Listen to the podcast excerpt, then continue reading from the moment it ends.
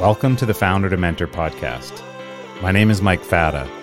I'm an entrepreneur with multiple nine figure exits and a passion for health and mentorship. Join me on a journey where I connect with world class founder mentors to inspire your personal and professional growth. Let's jump into it. We're going to uh, invite some folks up on stage. If you have a question for uh, for Greg, um, put your hand up and we'll call you up. You can uh, introduce yourself and uh, and your company and ask your question. Just ask you to keep it to uh, to under sixty seconds so that we uh, get some flow and get as many people uh, talking as possible. And and Greg can add some uh, some value. So um, that's how we'll handle things, and we'll start inviting some people up. Uh, and I'd say also for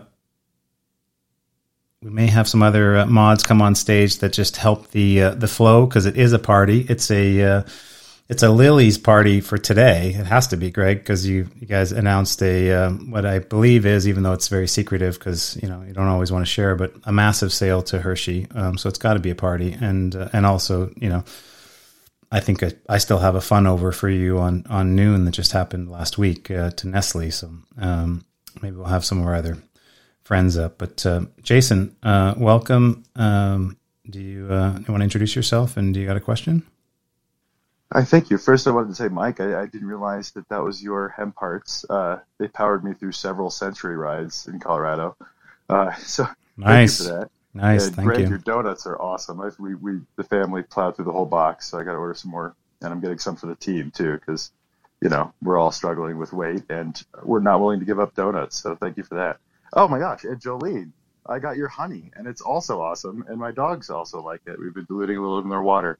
Uh, so thank you guys. Uh, I, I am not a natural product founder, but I support a lot of you guys. I love a lot of what you're doing, and uh, I've been very fortunate to be connected to a lot of powerful events and people, chefs, uh, businesses, investors. If there's any way I can connect any of you to support your natural product, uh, please go ahead and DM me. That's that's my offer, and that's all I'd say. Thank you.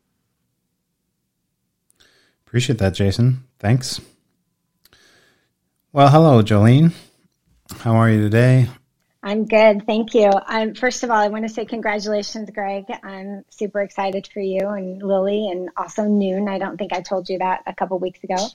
And um, Mike, I want to say thank you because um, most of us who follow the Founders Helping Founders never really get to hear Greg talk this much. So it's really exciting to to let him just go on and on and on and, and talk. Greg, thank you. He likes to go on and on and on. No, I'm kidding. I'm kidding. Yeah, well, he never talks that much. No, we got to put the gems out there for everybody. So yeah, I agree. I don't. Uh, I only like to say stuff that I think is important to say, not just to hear myself talk. Even this much talking is making my head hurt. But thank you, Jolene. Well, I appreciate it, and I'm. I wanted to ask. Um, I wanted to ask one if you could uh, tell us where you what you see uh, and maybe you touched on it but like what do you, do you really think that weight management um, you know uh, foods cpg foods what do you see trending? What do you see coming in the next year or two? And um, on a marketing side um, considering email communications for natural products and brands what's a good mix between sharing information and education versus selling offers and coupons? That's my question. Oh my god those are genius questions by the way. The uh, well, I would say a, a, few things, and this is just my point of view. Like, there's so many trend studies that are out there right now, and so for me, it's just my putting them in my own mix master and coming out with a point of view. So I think weight management, mental health is important, but also that idea of immunity. You know, food as medicine is really important. You know, certainly we learned out of the pandemic. I think it has educated people on the urgency of taking care of their bodies We've got 110 million people in the U.S. that are diabetic or pre-diabetic type two, and then uh, you've got heart You know, so you have all of these things happening, and the cost of healthcare is going up, and so people have the opportunity with the advancement in health food to uh, improve their overall wellness. So, uh, and particularly when it comes to immunity. So, immunity weight management, and then mental health are are what I would think are going to be the, the categories to play in over the next three five years. And you're in a great spot, Jolene. Yay! Yay! Um, and then, and then my, and I think everybody would love to hear this, but consider, you know, you talked a little bit about email marketing or, or digital marketing or direct to consumer. Like, what's the best way for natural consumer products, um, um, natural product brands, I guess, uh, to find a good mix between sharing information versus and education versus selling offers and coupons? Like I would think about Apple is the best case study. They never discount, right?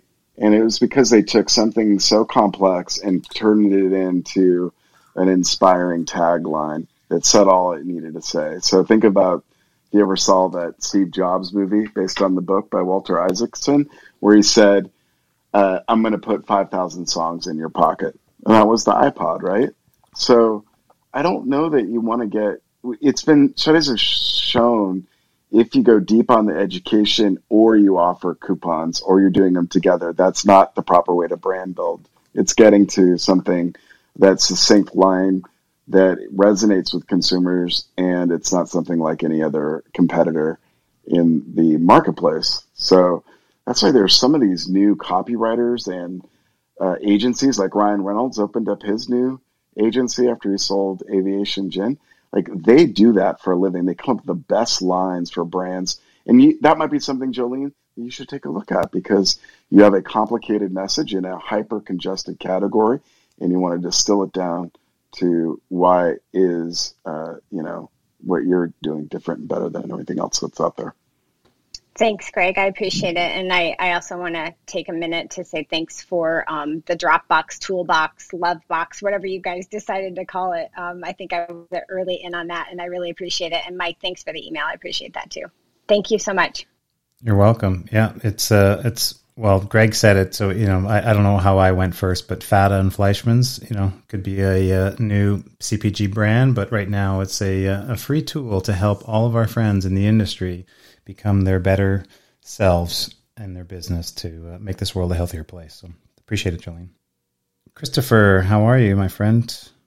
Hey, good evening. You guys are both truly mensches, and it's great to have this experience of connecting with you guys as much as we've been able to through Clubhouse. So, thank you for all the wonderful work and sharing that you guys are offering into the community. Who would have thought, eh? You, we would you, we would have had to like wait to meet at a trade show like a couple times a year or pick up the phone or whatever, and now we're like we could just push the button and clubhousing and we're all together. So that's, what a, that's what right. a wonderful on, on, tap, absolutely. So Greg, I and and hello Jolene and hello Paris. Um, so I, I have two questions for you. It's a two part question. The first question is, what were you doing before you got into this industry? What inspired you to get into the industry? And the other part is who was your biggest mentor? And what was it that was that biggest aha moment with them? I'm digging deep. You're digging deep. I I was in the music industry before I got into natural products, but I, you know, um, so a couple things on that. One is I grew up in a household that was pretty deep end natural foodie. Like my mom, like a treat was a bran fig Newton. So with tons of fiber in it. So I grew up in that kind of household. And then I went into the music industry and I was visiting my brother and we were backstage at a concert and I was doing tour management and then was going to go on to a music label. And he was like, look at all these people that are 40, divorced, they hate their lives. Is this what you want for yourself? And it got me thinking. And then so I, uh, you know, between the gigs that were happening in San Diego, I went and met with the people that started Kashi, met them on a Thursday, and then talked to my brother. I was like, okay, I'm going to give it up. And I started on a Monday, and then I worked there for 10 years. You know, and six of those were private, and then we sold to Kellogg's, and I, and I continued on after that. Uh, but I was like, thank God my brother like talked some sense into me. And then, uh, uh so that's how I got into natural products to begin with. And uh, that was so long ago, but loved the ride ever since. In terms of mentors, so my best mentor was is my closest friend right now um, and business partner Andy Ossie, who we met together. He's a few years older than me. We met together at Kashi, and he checks all the boxes. I trust him with my life. He is a genius. He has a huge EQ, you know, and he knows. Uh, he just he just there's that truth to power kind of thing so when you build up that trust, and then he comes from the industry himself. So he already knows before I'm done explaining some issue that I need help with. And then, and then, like I said, he's so if I was looking for a mentor right now, and I do, and, and even even Arlene Dickinson has become a mentor of mine now, is strong EQ, seasoned ground is is really important, and then they've got the time to invest in mentoring you. So uh, those are my three. I hope that answers it, Doc. Yeah, thank you guys so much. That's awesome, Greg. And um, so I'm, I'm looking forward to the uh, Fata and Fleishman uh, family office. I already see the plaque on the wall. So and swag. all stars and, and swag. swag. There you go. I just got the. I'm wearing the T-shirt right now, but you can't. That's one of the you know the wonders of Clubhouse. You can't see it, but uh, it's there. it's there. Hey, Carla, I uh, I invited up two parts, a couple things because Greg was, you know, poking fun and doing a little ribbing. Also because you're a co-founder of Venture Park and we're promoting the uh, the club for everyone that doesn't know about Venture Park. But um, you want to just hang out, or do you have a, a uh, question for Greg? And if so, can you drill him a little bit? Oh, I have a question. I have a few questions actually for Greg. Um, no, actually, thank you, thank you for inviting me up, and this has been great. This has really been great. I think that Greg has spoken more cumulatively tonight than he has the entire time he's been on Clubhouse. He's a man of few words, but those words are powerful. So um, this has been fantastic. I, I, do have a couple of questions. One is um, what regulations you see coming, uh, you know, sort of down that may impact the space. Um, and also just any trends that you see softening, like keto, for example, or anything else. I'd love your thoughts on that, Greg. Those are good questions. On the uh, on, and for those who don't know, Carla is uh, uh, founder and managing director of Dynabrands, uh, an investment firm. It's been so great getting to know her over who we met on Clubhouse over the last months. I'm such a fan. She is an inspiration to all of us. So on the regulatory side, well, we know there's a lot of activity in CBD, right? And then there is, uh, I think that's the gear up for the uh, the mushroom and the psychedelics and all the other stuff around that. There, uh, there's some regulation coming around related to sweeteners, and then and what you can claim and then those are the two big ones. I'm sure Doctor has Dr. Christopher has has more insight into the regulatory stuff, which I won't bore anybody. In terms of the the trend softening, the the keto. So all the analytics, and we've even done our research. It doesn't look like it's slowing down. There's such a desperation right now for people to get their weight under control. So I don't see that softening. We do see some of the trends that got built up about like home eating, that seems to be rapidly declining as the world opens up. People are tired of uh, of uh, you know meal preparation nonstop, so that trend seems to really be softening up. Those are the two biggest ones. Great, thank you. Thank you. You stumped me a little bit, Carla. No, those are great answers. Thank you. I don't know, Mike. Anything to add there, or or um, Doctor? You know, I'd love to know you guys are just seeing on that, especially on the uh, regulatory side? I'm kind of curious when you think some of these things will, uh, you know, open up more broadly for the CBD products, and you know what uh, what your thoughts are there on timing.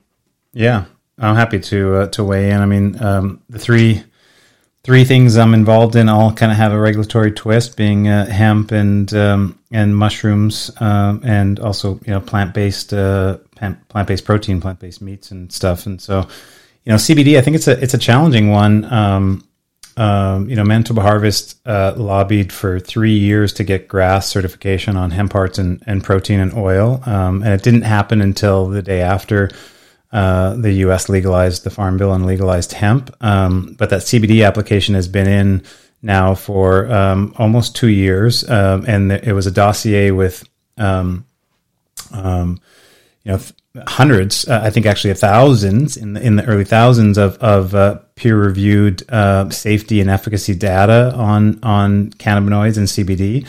Um, I think it's just a really tough one for uh, politically for for the FDA and you know 23 years ago when we got hemp legal in Canada, we said, oh, just two or three years it'll be legal in the US. And, and it took 20 years. Um, and I kind of feel like, oh, and just in two or three years from now, CBD is going to be legal by the FDA and it's going to be GRAS certified. Um, and it could happen before that. You know, miracles do happen, but it, it literally could be another 20 years. Um, and, and that's the, it's a big challenge. Um, at the same time, you know, mushrooms, and Greg touched on it there. Um, you know, I've been a big fan of functional mushrooms for, for, for a while now, for the last like three or four years, uh, being involved with Om mushrooms. Um, but now I'm also involved in, in psychedelic mushrooms, which are, are uh, legal for research in Canada and the US. Uh, most of the firms are in Canada. There's like 25 publicly traded companies that are, that are researching, uh, uh, psilocybin mushroom for as a, as a medicine, uh, you know, as an antidepressive and, and things that, um, uh, um, you know, really could be game changers to to, to pharma.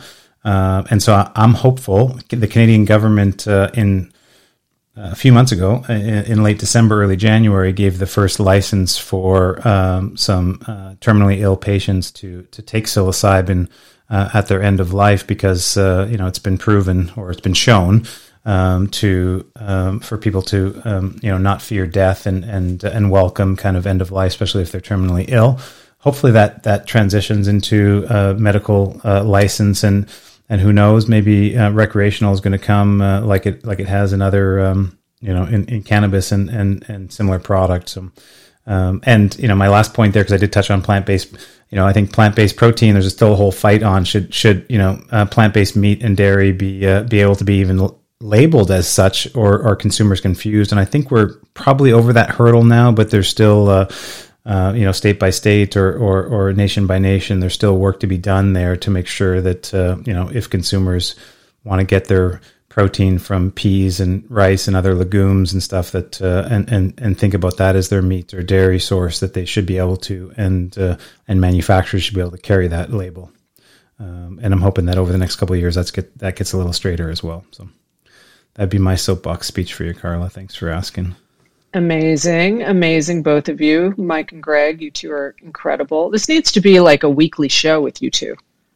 Um, yeah. Well, you know, it it, it has yeah. been a weekly show over the last like 13 weeks, but you know, now that there's a Venture Park Club, which um, is an opportunity for for me to talk about Venture Park. If you're not a par- if you're not a member of the club, click the little green house at the top because there is going to be you know an Arlene Dickinson and friends, you know, Greg and I and Paris and Carla and there's and there's several others that uh, are putting together the Venture Park Club to help entrepreneurs on their from from you know their pitch to profit. You know, all the way along. You know, helping with. Uh, uh, refine their presentation and make investments in companies, um, help them through their growth cycle, even through exit. Uh, we want to make a, we want to be the change that we wish to see in this world, and we're going to use on Clubhouse, the Venture Park Club, to to make that happen. So you may see Carla, and you may even be part of it, Carla, a show uh, with Greg and I that we can just go back and forth because uh, um, you know it's all about dropping those gems and, and inspiring people and, and giving them something that they can write down and, and take action on tomorrow in their business. So,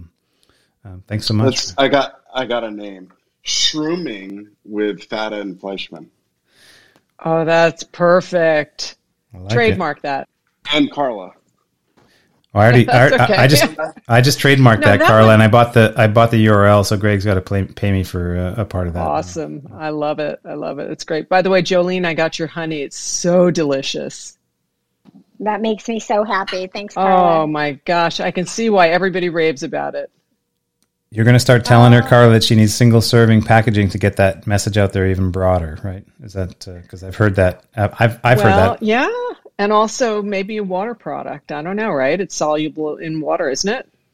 Yes, it is. And my yeah. um, 368 kilo, kilos of honey are going to uh, into snap packets this week. So yes, I'm doing it. Really? Oh, that's good. Awesome. That's awesome. So nice. And uh, hey, uh, jo- just real quick, Jolene, I, I recently found because uh, I was helping some people uh, with the the squeeze packs um, like ketchup packs and so forth. And I found a biodegradable company that has all the accurate MSDS. So that's something else. The machine costs about $30,000 and you can produce a lot of units per day. But yeah. And by the way, uh, Carla, I just put my algorithm in place. I'm looking for the Easter egg right now. So I, I hope to be the first to find it. So it's deep in there. It's deep in there, Chris. Mark, welcome. How are you? Hey, uh, Mike, thanks for bringing me up. And uh, Greg, it was great connecting with you last week. Um, you know, I, I uh, in my mid 20s, I was kind of in the beginning of the the evolution of meal meal plans delivered to your doorstep, and built a great company down here in South Florida. Um, sold sold the majority control to a PE group. Um, you know, I really I really didn't have all the skills at the time of taking that company from you know a twenty million dollar company to fifty and hundred million dollars where I saw it going. But um, like Greg, it's funny. I, I, heard you mention it before. I grew up. My mom was a professional golfer. I was uh, eating the the fig Newtons with you, man. So um, uh, it's it's funny to hear hear you kind of say that. So. Um, you know, I'm, I'm, in the midst of getting ready to launch a, a CPG, CPG brand myself, a health food company um, and kind of putting like the last pieces together. So um, just just wanted to kind of come up here and, and kind of uh, kick some kick some things around with you. I, I kind of filled Greg in on my project and um, wanted to see how uh, you know I could could, could uh, you know collaborate with you guys and kind of talk more about packaging because um, that's that's really where my hang up is. I'm I'm kind of stuck at the packaging phase. Have have some have some options, but wanted to see if you guys um, potentially had had some good partners um, or, or good uh, affiliates on that side. Well, Russell is uh, sitting right beside you, and and, uh, and we'll get to him, uh, uh, Mark. But did you have a? Do you have a? And he's uh, he, he's all about packaging. but did you have a question, a specific question, or? Yeah. So so so for me, I'm a I'm a true true health nut in all sense of the word. Um, personal trainer. I believe everything's from the inside out, um, and as as you guys do, obviously following your path I, I struggle with um, you know the alternative meats because I just you know I, I, haven't seen too many brands pull off the full um, you know the, the full flavor profile along with avoiding the soy, which obviously you don't want to be consuming on a daily basis. So. I mean, you could go down from top to bottom. I, I think Quorn, you know, the company Quorn, Q U O R N. I know you guys know them. Seems like they've kind of done a good job there. But who who do you feel is the like kind of the, the most well-rounded from from flavor profiles to you know the ingredient list being something you'd want your kids eating every day.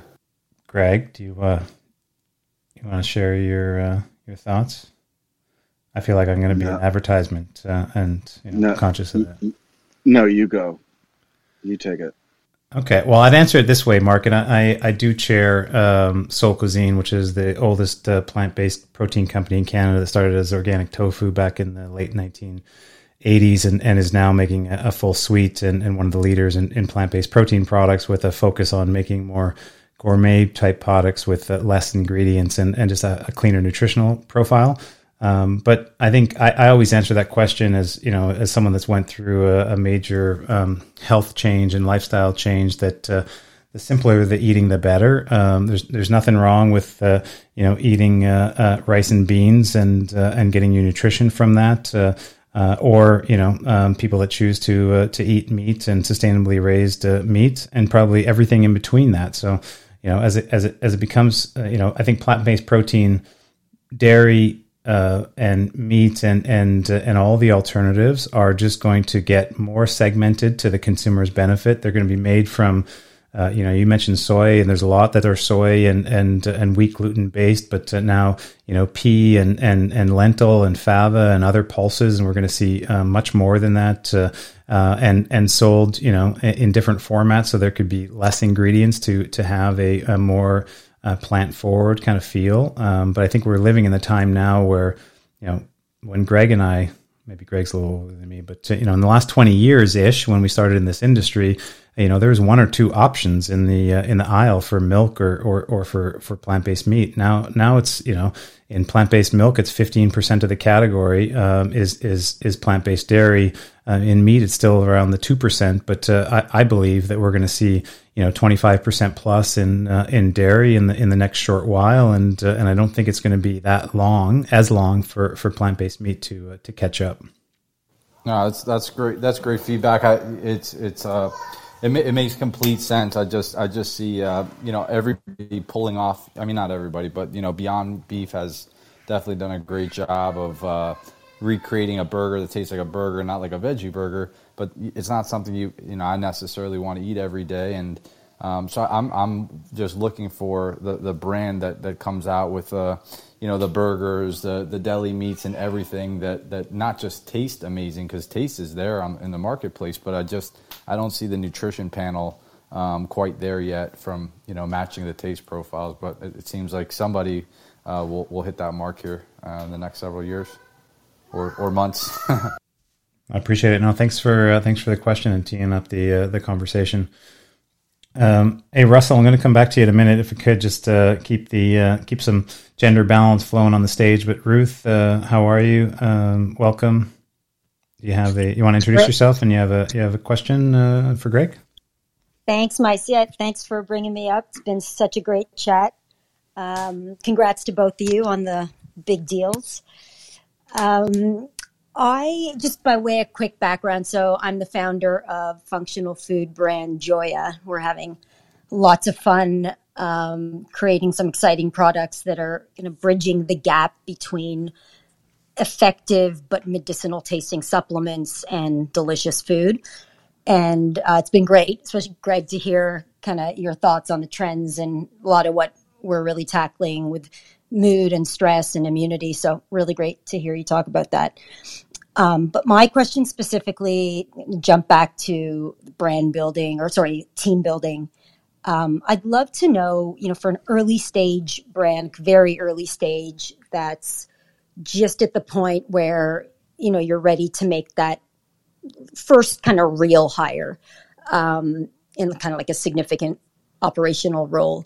Once you've identified as a founder identified your gap and know kind of what the area is how do you how do you suggest going about you know finding someone that is you know senior enough that they can really you know take that part of the business on and, and, and do a great job but you know fits the budget in, in those early days? So obviously you're not you know not looking for someone c suite but you know someone senior and experienced enough that they can really contribute, um, but not break the bank.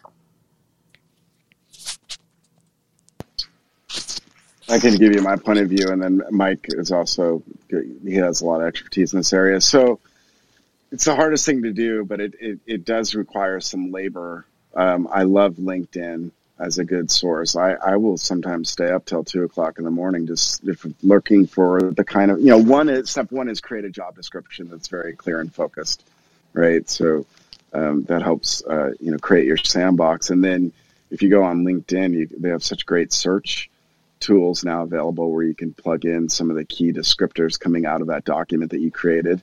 I also think joining some groups are good. So the Naturally Network. Where are you based, Ruth? Are you in Canada? Ruth? Sorry, mute wasn't working. Uh, yeah, I'm based in Canada, but we're operating mainly in the states. So I mean, the person okay, well, could, could be anywhere. Well, so there are. Uh, I like Naturally Network in the U.S., and I'm sure will come up with a, a, an alternative. But in Naturally Network in the U.S., they have these uh, job boards, and I've been noticing over the last few months it's an excellent way to source talent. So you just pop your job description in there, and then expect to be interviewing, getting on the phone with 20 or so people and you'll probably want somebody with large and small experience if they are at the senior level, but not C suite, then they've got at least six years of experience. And then I, I think this might be overlooked a little bit sometimes by founders is prepare to sell the company to this individual. Get them excited about why working at, at uh, Joya is going to be the best thing ever for them career wise.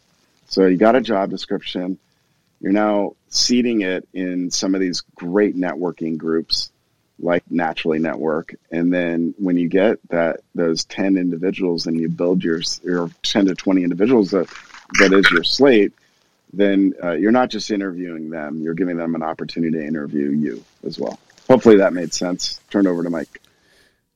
Yeah, no, I think Greg uh, nailed it there, Ruth. But I would just say, um, it just maybe more tactically or, or specifically, um, um, I like to think about in, in, in that situation, at least a director level hire and, and find a right director that Greg said, you know, has five plus or six plus years kind of experience, uh, but you're not paying for a, a VP or, or, or, or that level. Um, and a good balance there of, uh, of, um, of a good base pay, but some equity in the company. So they are an owner and, uh, and, and I, I'm a big, I'm a big fan of what Greg said, and and and have you know uh, practice it a lot. You, you are courting that individual uh, because of the place they are in their career, just as much as they are courting you for for the role. So you, you have to show them of how they're gonna they're gonna be able to potentially turn and grow from a director to a, to a VP or a C suite uh, through uh, through the growth of the company and uh, and then and then to Canadianize the Naturally Network, uh, or you know, best as possible. Like Canadian Health Food Association, CHFA has a has a great job board and a posting and, and a good network to be able to uh, connect with all the uh,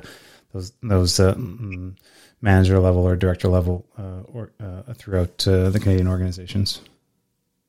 Awesome, super helpful. Thanks, guys. You're welcome. And we're going to put these things. See, you know, uh, Greg's pretty smart. He soaks things up like a sponge because he's listening. Uh, he's he's doing a doing a lot of listening all the time, and so the things that we hear, I'm sure, will turn into more things that can go into the uh, CPG Natural Product Toolbox uh, uh, list of files because that's what it's all about. That was the next thing was HR. Actually, adding a folder in there. You have some good templates on, you know, uh, agreements, job descriptions, job chart, description org, charts. yeah, yeah and I, and then where to go, where to go for talent. I like the way you think, Greg. I even like that you got green in your backdrop. Do you know that green, from a marketing standpoint, is uh, is used in like health and uh, and wellness and natural kind of stuff? Yes, I like your green better though. It's so bright. That's the Manitoba Harvest trademark green. So, and thanks, appreciate it. Hey Russell, thanks for your patience. Uh, appreciate it. How are you today? Sure thing, no worries. Um, I'm doing great today, um, especially since Greg is up here. Um, like others, I've been wanting to hear more from Greg, so it's been really cool to hear the background, um, where you came from, how you got into uh, CPG and natural products. So thanks for sharing that, Greg. Um, so I'm a packaging scientist focusing on the structural, visual, and functional aspects of packaging, um, including a heavy passion for packaging sustainability. Um, so, Mark, feel free to DM me for any packaging questions. Um, but now, now to my question for Greg. Um, so, congrats on the, the, the recent successes, and thanks for sharing your experiences here today. Um, I honestly don't understand how you do all that you do with all the the ventures, partnerships, and especially the board roles. Um, and that that is really my question about um, serving on an advisory board. I was recently asked to join the advisory board for a very small consumer product company, and I've never served on a non academic board before. Um, how do board members deliver the most value to a consumer product company, um, especially in the, the startup and, and early phases of that company? That's a that's a yeah. So we'll we'll have to add that Mike to the folder on this because there are these advisory board template agreements that have uh, rules of engagement and then roles and responsibilities for advisory board members. So you have specific duties and then you can fold them into your calendar appropriately. Um, a lot of the ways to add value is kind of chunked up in two is one being sensitive to the needs of the organization. Sometimes it's not just waiting for them to contact you. Sometimes you proactively contact them. What are you going on? What are you thinking about? What do you have prioritized? And how can I help?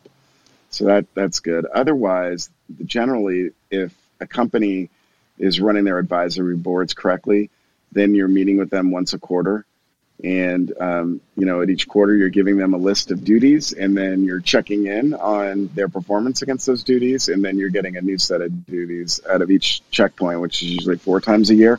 I think some advisory boards you'll see it. Sometimes the frequency will come up more, like um, every month or they'll be more ad hoc. That's why it's so critical to get that document created so that expectations are set and everybody's aligned. Because you don't want to spend too little time and you don't want to like overspend time on, on it too. So get those rules of engagement in place.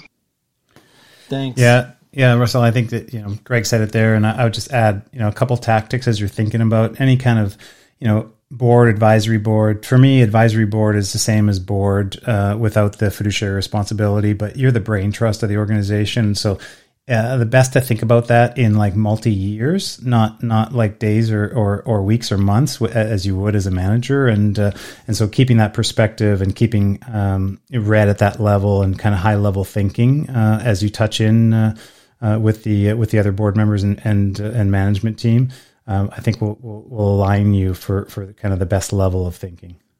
Thank you so much. You're welcome, Lisa. How are you today? Uh, welcome. Thank you so much. This has been, I, I, jumped in late and I'm really enjoying this conversation so much. Mike, thank you. And Greg, congratulations on the acquisition. That's really exciting. Um, I'm definitely a big fan of many of, actually, both Manitoba and Lily's and so many of the other brands that I'm seeing up here. Uh, so I'm launching a line of organic, refrigerated uh, plant based sauces and dressings. And my background is I'm a culinary archaeologist, I'm a professionally trained chef, and um, I've been living this lifestyle for a very, very long time. And it's just time to bring this to market. These are recipes I've had for a number of years.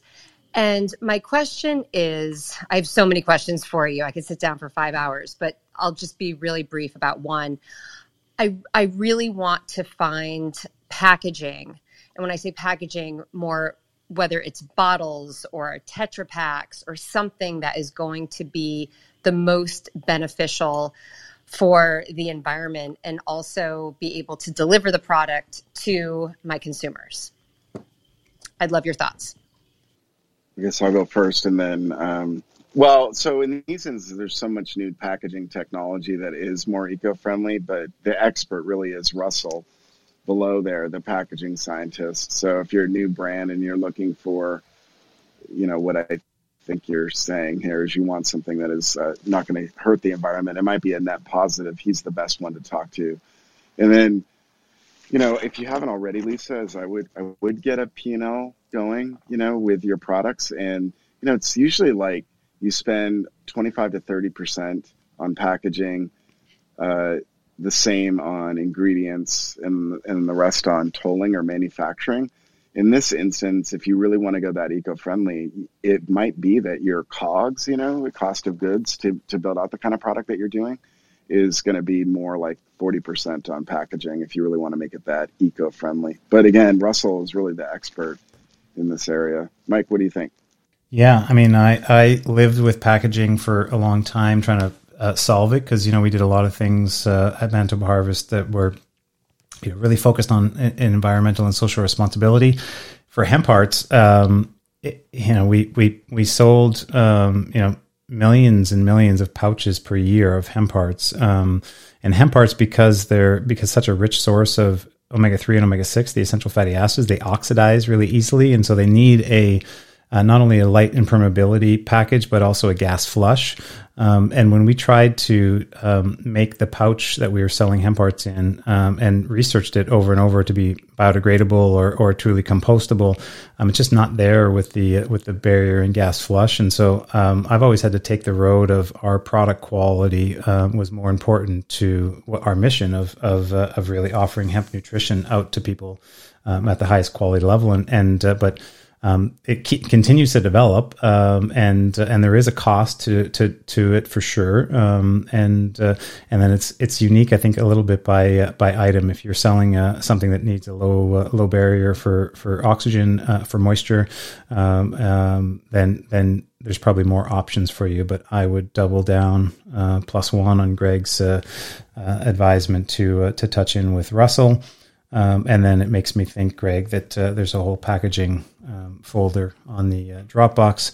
And for those that join the room that haven't, uh, that didn't hear about it, do you want to just put the pitch, the the the, the magic folder pitch out to everyone so they know that it's available? Yeah. So uh, Mike and I created a tool for founders that will hopefully help them run their businesses easier. So it's the Fata Fleishman Startup Toolbox, and in there are a set of folders really across everything from financial modeling to uh, to founder equity splits. And I think after this uh, room, we're going to add in an HR folder, and we'll have advisory board member templates and things like that in there. And then we can add in some packaging resources. So we have in there in the operations folder 3,000 plus co-packers that you know good source, good curated list. So we can add some. Uh, you know, Lisa add some packaging sources in there too, as well for those that are really going to get adventurous. Uh, you know, who who are those firms out there that are are uh, are offering the best in uh, eco-friendly packaging technology. That'd be good. What do you think, Mike? Yeah, no, I think you nailed it. I just think, well, maybe think two things. One on the on sustainable packaging. If you're in California, it started in California. I don't know if it's expanded outside of that, but the uh, uh, OSC uh, squared, uh, where there's an initiative that's working on that. Um, but on the you you I jog I, I, jotted that down, Greg, just to make sure I had as as as soundly as you had the additions to the to the Fata and Fleishman startup resource folder but how would people get their hands on that? You missed that part. Yeah, so they can uh, DM either one of us with their email address, and we'll add them to the folder. And uh, the the intention here is to continually to update it. And uh, you know, we're always hearing about you know what's a good financial model. If we're going to do a product P and L, do you have a, a, a, template for that? So we'll continue to add and build to it and make it collaborative um, with our whole founder uh, ecosystem here. Yeah. But DM us your email address. Why you? And uh, what's and what's the cost? What's the cost on that? Do we sign up now? Right. Right now, you can get it for the low cost of three Bitcoin or four million Doge.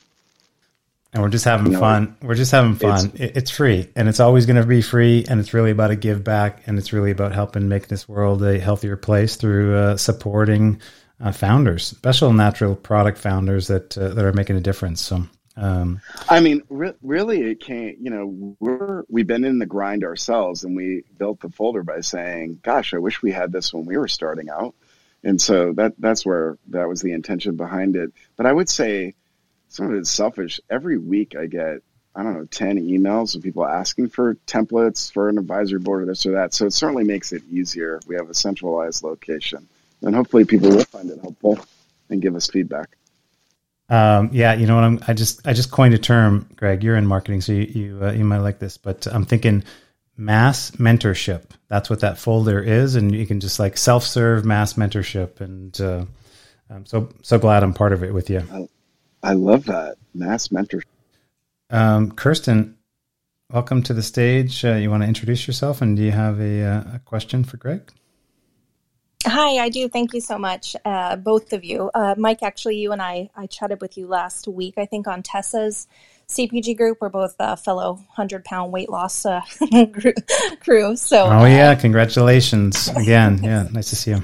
Thanks so much. Uh, and congrats to you too, Greg. I just want to thank you both. Uh, you know, I'm a solopreneur and started the uh, my company as a full time chef, and so uh, I have two busy kids with intense medical needs. So um, I feel like I have been digging for so much of the information that you all are sharing. I can't believe it. So um, I'd be happy to give you my Doge coin or Doge coins. My uh, husband gave it to me for Mother's Day. Terrible gift, but so if you want them, I'll pay them for you for uh, access to the Dropbox. Um, so my question, I just sort of have to get out of my head on this because I'm in the space of where I lost the weight. Um, very involved with our products are Whole 30 approved.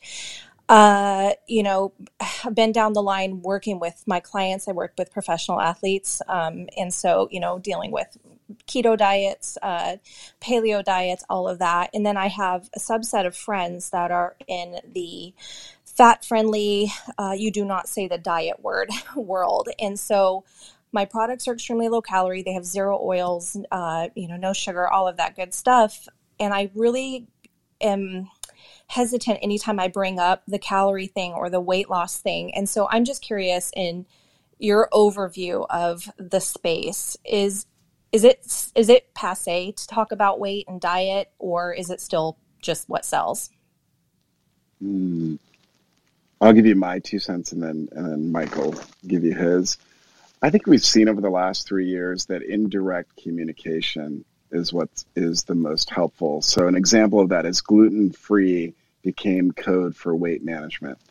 And so there are a couple of brands up there like simple mills where nearly 70% of consumption was towards a weight management goal uh, uh, amongst their users. So, uh, vegan appears to be a new term that is, uh, you know, anything that's vegan for, uh, you know, fringe and mainstream natural products consumers are looking at that as being code for weight management. But to talk about it direct and probiotics are another one. Pre and and and uh, probiotics are, are so talking specifically about weight management over the long term and pigeonholing yourself does not seem to be the most effective way to brand build. It's using those code words that people care about. That might sound counterintuitive, but when you look over the last couple of years, the brands that have exploded were able to do that successfully. Vital Proteins is another one. And uh, so, Mike, what do you think? Hundred percent. I think it's all about the lifestyle um, and uh, and making it um, inclusive, not polarizing. You know, I think Greg touched on it there, and I mean, you know, uh, vegan. It used to be vegan for thirty years. It was vegan, and people were like, um, "I'm not vegan." You know, vegan sounds kind of strange, you know, but plant based. And you know, if you look at the last three, four years, plant based. Well, now everyone wants to be plant based. Why? Because it makes sense to eat you know predominantly fruits and vegetables and other in, in your in your diet right um, and so i think as you're you don't want to you don't want to and the same thing could be said for like the Atkins diet that turned into keto and these different like lifestyles that people do live. But I, I think as you're thinking about your brand and, and the longevity of your brand, you just want to you want to you want to be able to communicate to healthy lifestylers how your brand fits into their lifestyle, but don't don't be polarizing where you turn people off because uh, you you want to be the change that you wish to see in your brand and make it easy for people that are just maybe living a really unhealthy lifestyle and want to step into um, your brand as as one of that as a, as a part of that change and, and make it easy for them. Um, that'd be my uh, that'd be my thoughts. Okay, that's good to hear. Yeah, that's definitely the uh, the angle I've been taking, and uh, I just thought, you know, am I missing the boat on not uh, just jumping on the diet bandwagon? And it, it, doesn't feel good in my heart to do that. So I, am glad to hear that it's uh, probably not the way to go anyway. So great, thank you so much. The one thing I would add saying congratulations on building a brand and your own uh, weight management journey is that I'm sure this is a part of your plan, but the influencer outreach, those creators that you're connecting with that tend to be more, um, you know, food focused and, and whatnot, the, that also will help bring your mission to life and ensure that it's connecting to the right consumers. Hopefully you've thought of yeah, absolutely. Yeah, I'm uh, lucky to have the whole 30 approved uh, whole group, you know, millions of followers and great coaches. And that's been a huge help. Uh, and again, I just, I think that's somewhat becoming synonymous with just health in general, uh, you know, just gluten free, sugar free, and all that good stuff. So um, I'll keep down that road. Thank you so much. You're welcome. Yeah, thanks for thanks for coming up. Um, yeah, I just have to say this is pretty cool. You know, uh, again, I've been uh, doing the Natural Product Founders helping founders over the last like three or four months, and um, you know, just kicking down that information that we believe is is makes it makes it easier on people. Now we, you know, Greg shared, we're sharing a uh, a toolbox of resources. If you didn't get that already, you can you can connect with one of us. We're happy to uh, to to provide that. It has great modeling and different stuff um, that'll help you on your entrepreneurial journey. Um, but the Venture Park Club, I look around and even the people in the audience and some of our winners from like competitions from the Dragon's Den pitches, friends in the industry, other founders, like there, there's we're creating a universe here that uh, that can really make a difference because um, um, that's what it's all about at the end of the day. So thanks for everyone. I appreciate uh, the support tonight, and uh, and Greg, appreciate the uh, the time you're giving. Uh, it's been mentioned already by several, but uh, we get to hear a lot from you tonight. So. Um, uh, James, I didn't know. Uh, do you? Uh, um, we touched with Paris and, and Carla, but uh, are you? Uh, you got a question for Greg? Are you just chilling? Just came to uh, to to support the room and cheer Greg on and cheer you on, Mike, and everybody here. Um, saw friends in here, and I just came in to listen. And you're like, "Hey, come on up." So, yeah, I I I did. I missed the part about what Greg's win was, so I don't have any questions about it. Oh, the, no. Well, it, it um, well, Greg, you know the win from last week, James, was Greg uh, um, transacted in one of his natural product companies, Nuun, that was uh, that he's been helping to steward for the last like six years. Um, was acquired by Nestle. You know, I guess that's old news for Greg uh, uh because this week, you know, another one of his portfolio companies, uh, Lily Sweets, which is a uh, a chocolate low sugar chocolate company um, was was acquired by Hershey um, today. It was announced. So I thought he planned. I thought he planned it because we knew for the last you know four weeks that he was doing this room tonight. So we just planned the closing day on uh, on on on this uh, on this Tuesday. But that's the uh, right. That's the celebration. Greg, Greg, are you going to call it Toonie Tuesday? we uh, we held off the closing so that uh, till today, just because of Mike's room. It's your room. I'm just the host. It's your, it's your room tonight, Greg. Anthony, we'll come back to you. Thanks, uh, thanks for coming up too and being here. Amanda, how are you tonight? Welcome. I'm great, Mike. Thanks for having me. Um, I thank you all for the resources that you're giving us, and I've already reached out for access to that. Uh, I know someone I, I, joined. I'm not sure exactly who it was that was speaking, so I apologize. But there was someone speaking about uh, the product packaging and aluminum foil bags. Uh, I wasn't sure if you guys mentioned you had found a supplier that does it in a green way, or that you haven't been able to find one. I just wanted some clarification on that. Greg, do you want do you want to go, or do you want me to? Just, I think it was me talking about it, but go for it. Yeah, no, Amanda, I was saying we there there's um and Russell in the audience right below you uh, that has the beaker um, is a packaging scientist and he loves uh, connecting with people on on packaging. Um, I was just giving my experience at Manitoba Harvest that uh, that we that we uh, had a hard time because we needed a gas flush uh, barrier to to get a fully um, uh, biodegradable or compostable. Um, we could get one layer um, which was less plastic, but it ended up being still you know three times the cost, and it just didn't didn't make sense for the uh, the business. But uh, um, we both Greg and I recommended connecting with Russell and uh, having a conversation there because he'd be able to he may be able to be a resource to uh, to some vendors and suppliers uh, that are at least uh, off different offerings. I don't think there is a fully compostable if you need a, a gas barrier, but depending on on your product, given that it's pet. If it doesn't need that moisture oxygen barrier, you may uh, you may be able to, uh, to to use one of the products that are on the market right now. And uh, for your benefit as well, we're going to add that to the Dropbox folder of uh, of what we know um, of uh, compostable packaging or sustainable packaging options. So that that spurred that on. So thank you.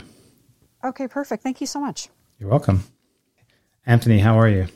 I'm doing well, Mike. Uh, thank you guys for having me. I'm always um, just so humbled by um, your presence and, and getting to get to know you, Mike, Greg, Arlene, Carla, James, and Paris, and um, just some, some of the most giving and authentic people I've met on Clubhouse. My question for Mike, Greg, Arlene, really just the whole stage is what can what can we do to give back to you?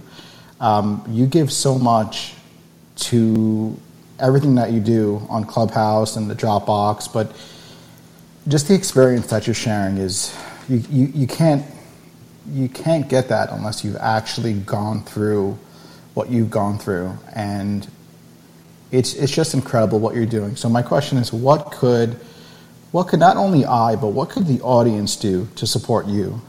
I'll start that off before it goes to Greg. I'm gonna I'm gonna just jump in there first because I'm doing it right now. Um, uh, it's, and it's a start, but uh, I'm eating some Lily's dark chocolate style baking chips. They're uh, stevia sweetened and 55% cacao, and they are delicious. Um, and enjoying them in this conversation. So doing that, uh, and and all joking aside, you know, supporting the products and uh, and companies that we're involved with because uh, um, it's it's not for the profit, it's for the people, and it's for the product, it's for the change that we wish to see in this world. So that's a good thing that everybody can do is vote with their dollars. But I do like the uh, baking chips. Greg?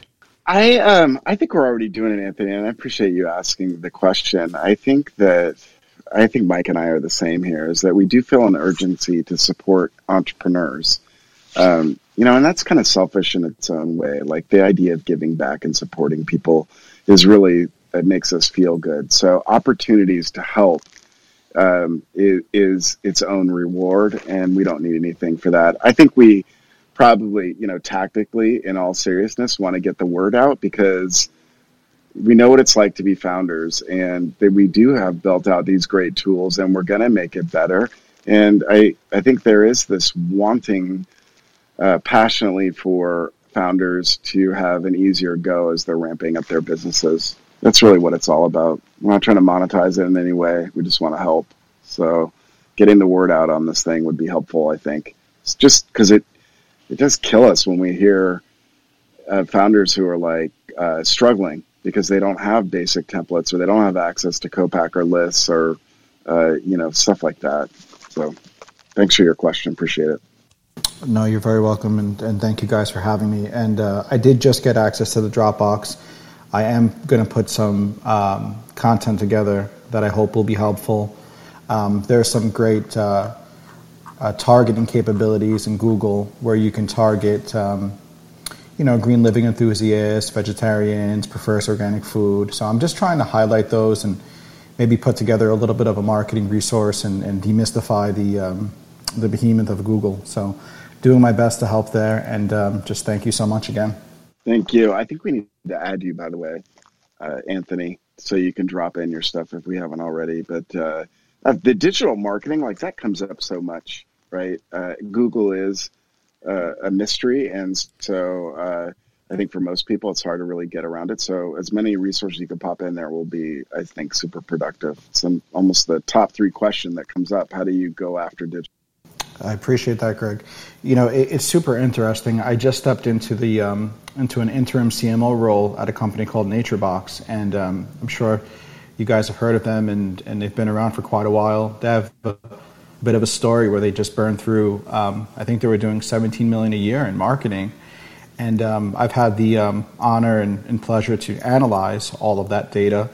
And um, you'll be shocked and surprised at how much room there is for optimization, even when you're well funded. Um, as they did raise, I believe, 58.8 million. Um, so absolutely, I can, I can see the need for it um, across the board. So.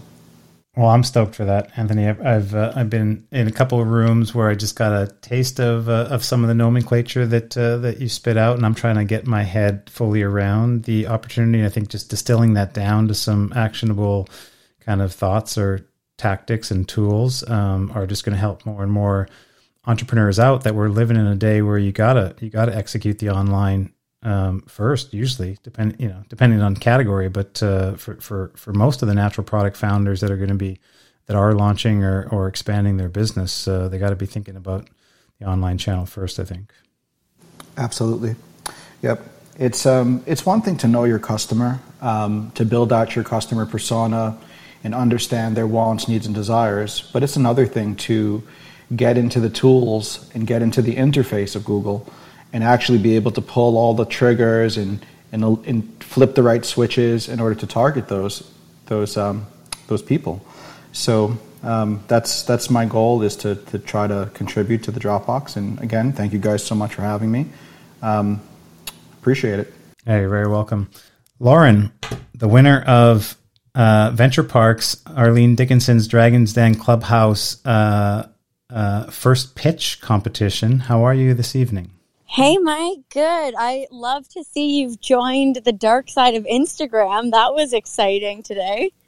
Whoa, that's all I have to say. I'm, uh, I'm, yeah, baby steps for me. and Greg, I don't think I could keep up with all your wins. This is awesome. Congrats on on the win today. That's that's huge. Good job. Thank you. We're all winning, Lauren. This is a big winning room. There's a lot of exciting things happening for this panel. It's awesome to see. The uh, I love seeing your vids with your husband. By the way, as you're building out the brand, it's so inspiring to see entrepreneurs go at it when you have a life partner with you on it. it certainly makes the uh, certainly makes the journey easier. And I can't wait to get your product by the way, Lauren, so I don't have to use Laird's anymore. I saw, I heard on uh, somewhere that there was a packaging run, Greg. So then, if there's a packaging run, then the, then there's a product run. If there's a product run, then I'm sure that uh, we could buy some samples. I could probably get you guys a ten percent discount code. I'm kidding, of course. After Greg, after Greg's announcement today, he could buy two or three or four bags, Lauren. So it's okay. Yeah, that's awesome. No, but um, I do have a question among hundreds, but um, this question sparked on this marketing conversation with uh, the comment around, you know, you have to think about digital first and thinking about a good digital marketing strategy. I'm just curious if you have any insights with this new iOS 14 update, how that's impacting the world of Facebook ads, and if you think there's going to be a shift away from Facebook ads and being more reliant on influencer marketing. Just curious about your experience there recently. It looks like Anthony, you want to take that one? I mean, you're the resident expert here. Sure, sure, absolutely. So, so Lauren, the change. Um, so iOS 14 was just released, and we're going to see a high adoption over the next 90 days. Um, this is a, a, topic that you know there's going to be an ATT prompt that pops up on everyone's phone, asking if it's okay for an application to use your data for type for advertising and selling it to third parties. So. Um, and, and what's going to happen is you're going to see um, certain audience segments and audi- audience targeting capabilities start to shrink, and you're already starting to see um, CPMS or cost per click go up for those types of um, targeting options. When it comes to Facebook, they took the um, the uh, attribution window from 28 days to seven days. Um, Will it will it shift to influencer marketing? Um, I, I, think influencer marketing is just part of the part of the omni-channel approach when doing um, online marketing, and, and in, in my in my um, experience, influencer marketing will generally not drive um, immediate impact unless they're a superstar. Um, and what I mean by that is you'll see your ROI or your return on that engagement over the next five years and not necessarily 30 days. And, and understanding how to leverage that influencer, I, I won't call it an endorsement, but that social share. You can boost it, you can advertise it, you can put it on your website, you can put it in your email newsletter. So just um, understanding how to leverage the influencer, the you know the terms the terms of the um, the creative and, and who gets usage of it. All of that is very key when thinking about working with influencers. But um, here's my final my final thought on it. Don't lose sleep over um, this iOS 14 shakeup. The the industry has been going in this direction over the last decade, and they will solve for their revenue. And believe me, um, they are coming up with new solutions every day. So um, fo- focus on your product and focus on running uh, Google search. It's always my go-to, um, and you'll be absolutely okay. Um, don't don't uh, don't let it uh, make you lose sleep at night. So, Bernardo, do you want to add something? You're also an expert in this area. Thank you, Anthony. No, I mean, uh, I think uh, Anthony said it best. Um, I think, I mean, right now for the brands that uh, we are working with. Uh, we are doing a lot of testing when it comes to creatives. Uh, so just testing a lot of uh, creative that is uh, working really, really well. Um, but in addition to kind of everything, I agree with uh, what Anthony is saying. we're at least, you know, on our end, we're not really losing sleep over it, and it's you know we keep getting you know very very similar results to kind of previous to to before the update. Um, and uh, yeah, you know, overall, we're we're just being very methodical in terms of how we go about it with the amount of um, uh, the the people that we're targeting, the different audiences, and the amount of creatives that we're that we're doing. And uh, one thing that is also working really well for us that we're doing is uh, doing um, like a TikTok style creatives and running those as Facebook ads, right? So uh, again, going back to your your creatives, if you want to see really good results, is finding creatives that work really well. And right now, what's what's working really well is TikTok style creatives on Facebook. Cool, that's awesome. That's uh, super helpful, guys.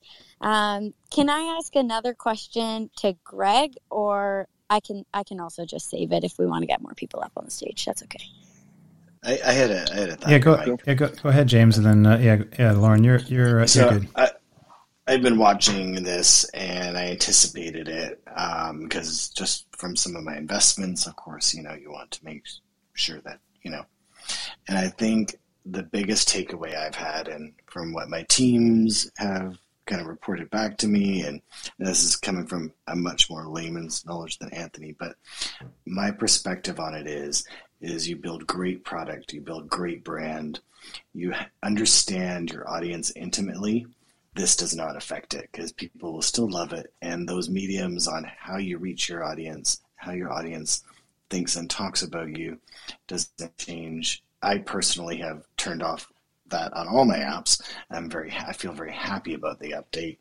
Um, and we've seen actually an increase in attention on across uh, three of my investments that I paid closer to attention because I think um, people are less inundated by crap.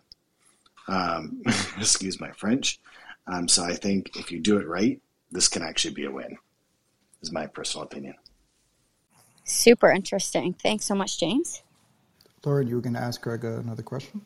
Awesome. Yeah, I had a question totally separate, but it is Greg's night, so I want to ask Greg a question. Um, Greg, I I know for a lot of investors, a big thing that they're looking for is people who have done this before. So founders that have had success in the past and have proven that they're capable founders. I'm wondering when or if you do invest in first time founders, what's the biggest thing you're looking for? And what do you think is the biggest piece of advice you would give to a first time founder to help them succeed their first time around?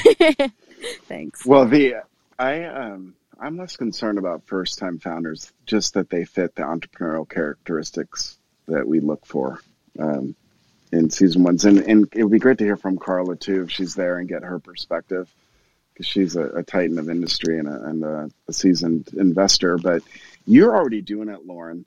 And look how you uh, effectively went about winning Dragon's Den. You put in all the sweat and relentlessness to ensure that you are getting all the votes. So I think that's one characteristic for that totally has nothing to do with whether you're a first time founder or whether you're a seasoned expert is just that relentless drive to win uh, I think all of the dragons were commenting that got to back Lauren because she is really hungry and she wants to win. So I think that's number one, just relentless capability. That's a characteristic. I think the other is emotional intelligence because it's required for leadership and for just conducting day to day business. Is that and and and that you're a servant leader too. So whether you're talking to a buyer or an employee, um, having an emotional intelligence that's at a proper level is so critical. So we look for that. And then I, I said this earlier too that uh, that uh, the humility and hunger to learn is really really important. So as you're learning and growing, you're taking information in and you're able to adapt that to the to the company. That's important. That's a characteristic. Look at these are all things that have nothing to do with being first time founder. By the way, these are just standard entrepreneurial characteristics that separate people that can thrive within this kind of a company or ones that cannot. But I know, Carla, if you are you there? Can you add something to this? Yeah, I'm here. Yeah, no, I thought that was great. Uh, you know, um, and it's Lauren. It's a great question. You know, uh, every entrepreneur has to be a first-time founder once. So you know, sometimes it can be overstated the importance of having done it before. Um, it, it does help because if you've done it before, you've you've you know taken the road, so you know the ups and downs, and you'll probably be a little less freaked out when you have those near death experiences that every founder faces. Um, but I think at the end of the day, what it's really about is leadership ability and the ability to really lead and inspire others with vision. And, you know, my view is when I'm talking to a founder, if they can't inspire me with their vision, then I doubt that they're going to be able to inspire the people who are working with them with their vision. And so that's really important, you know, to have passion, real, real authentic passion. Um, I also think it's very important to, um, you know, in terms of leadership, to be the kind of person who's transparent in how they, you know, how, you communicate with others. Um, honesty, um, you know, being able to be vulnerable about your fears, about the business, the challenges you're facing, all of those things. So, quite frankly, I think those qualities are more important than whether or not you've done it before. Um, but having said that, you know, there is a value to it. And when we look at sort of the, you know, valuation, we, we do factor in whether somebody's been an entrepreneur before, but it's not everything.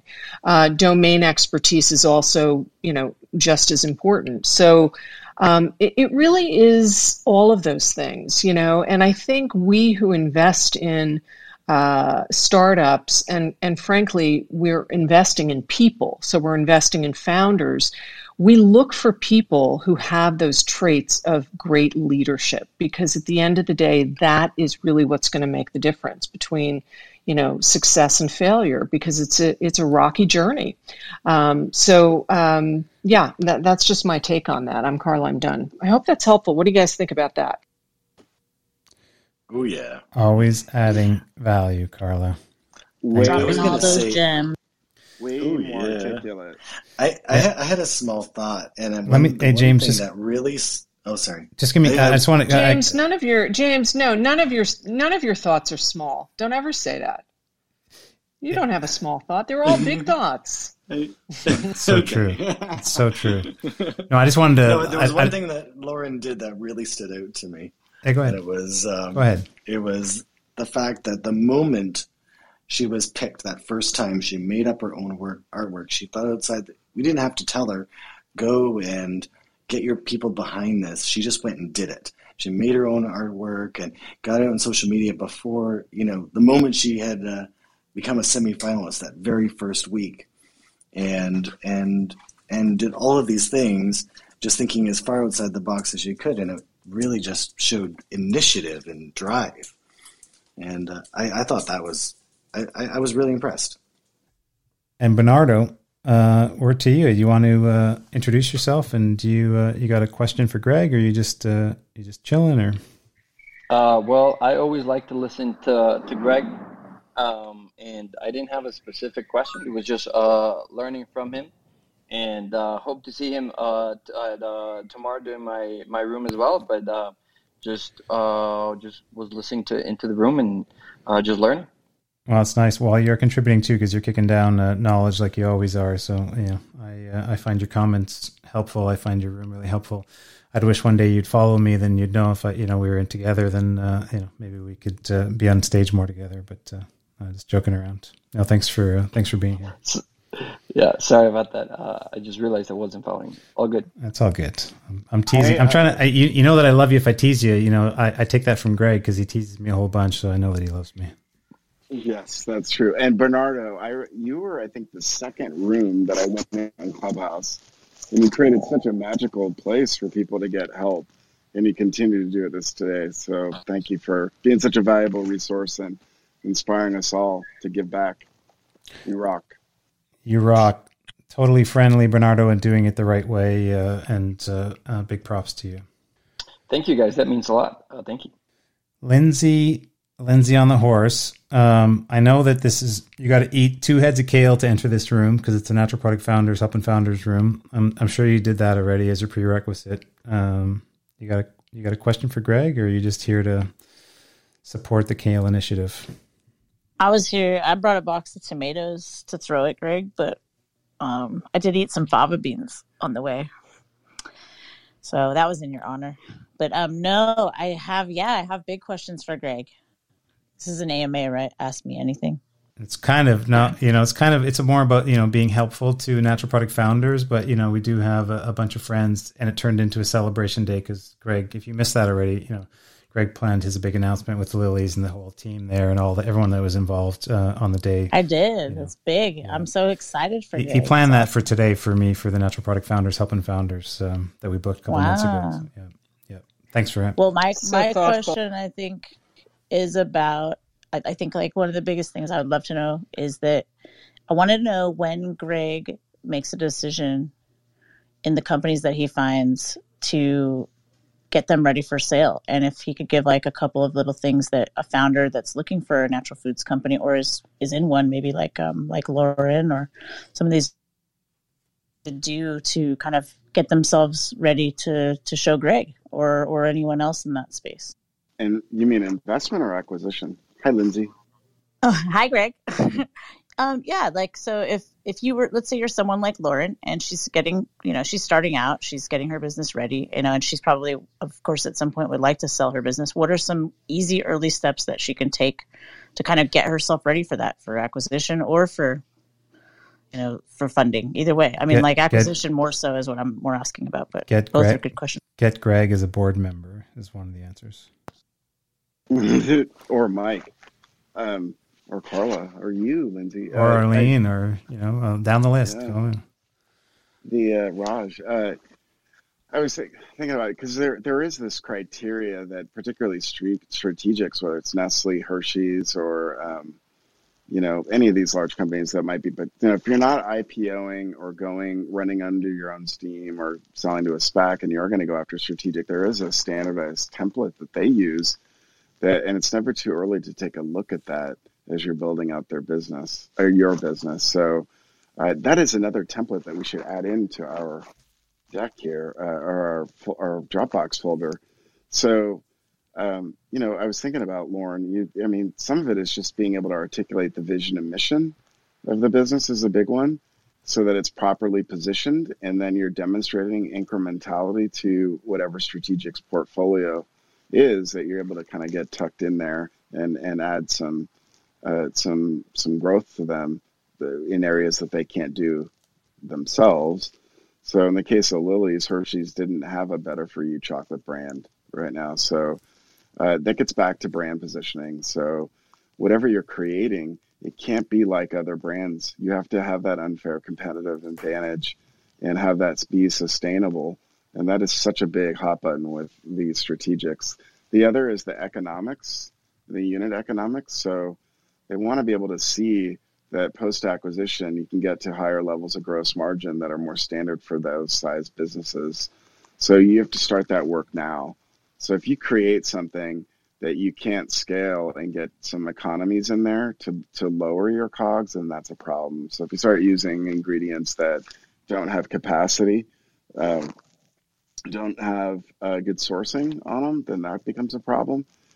Uh, a lot of it, and then uh, you know, from an organization standpoint, right people in the right bus, right seat, right people on the bus in the right seats, and not having too big of an organization is important. So, as you build out the org chart, like right now, it's never too early to take the projection model that shows where you want to be next year, the year after, the year after that, and then do some organizational design around that to show how you're adding staff in key areas to enable that scale. I could go on and on. It's better to serve by a template. Yeah. Why don't you take it, Mike? No, no. I, I was just going to wow. say. I, I was just going to say, Greg. I think I think right around the time that I was um, uh, learning about the concept, it was right around when I met you, and it may, may have been through you or through you know the uh, future state org chart, and like thinking about the the operationalizing of the business on the growth plan and the people plan. That future state org chart, like two, three, four, five versions out, or like two, three years out, and and that will be a template. I captured that because uh, I think it'll be helpful for everyone just to be able to see that and have that tool. And uh, ultimately, I think we're going to, you know, there's more training on it like this. But uh, yeah, that's that's that's huge, uh, totally huge.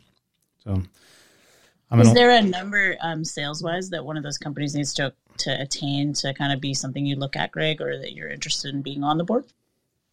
Go ahead, Mike.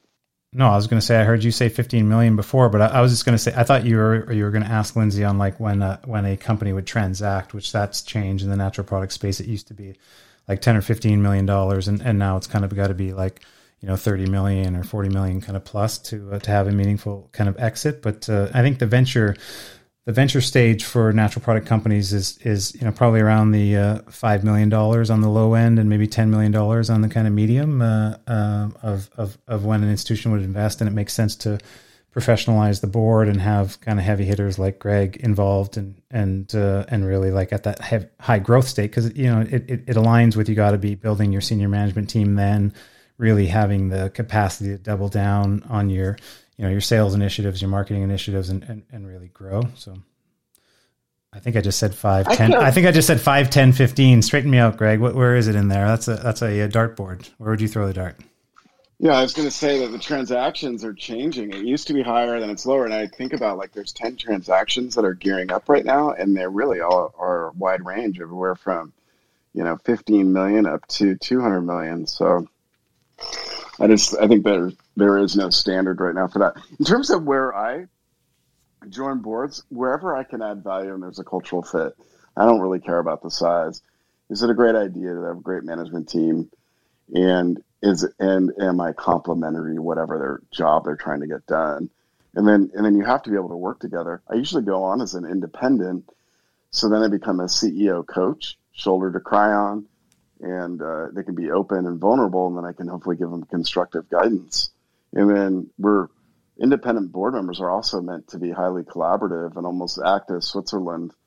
So being able to keep the peace and get everybody rowing in the same direction is a responsibility of independent board members. So when I when I take a board seat, I just want to make sure I can add value and then I get along with everyone and particularly the CEO and the rest of the board. Um, but I don't really care about the size.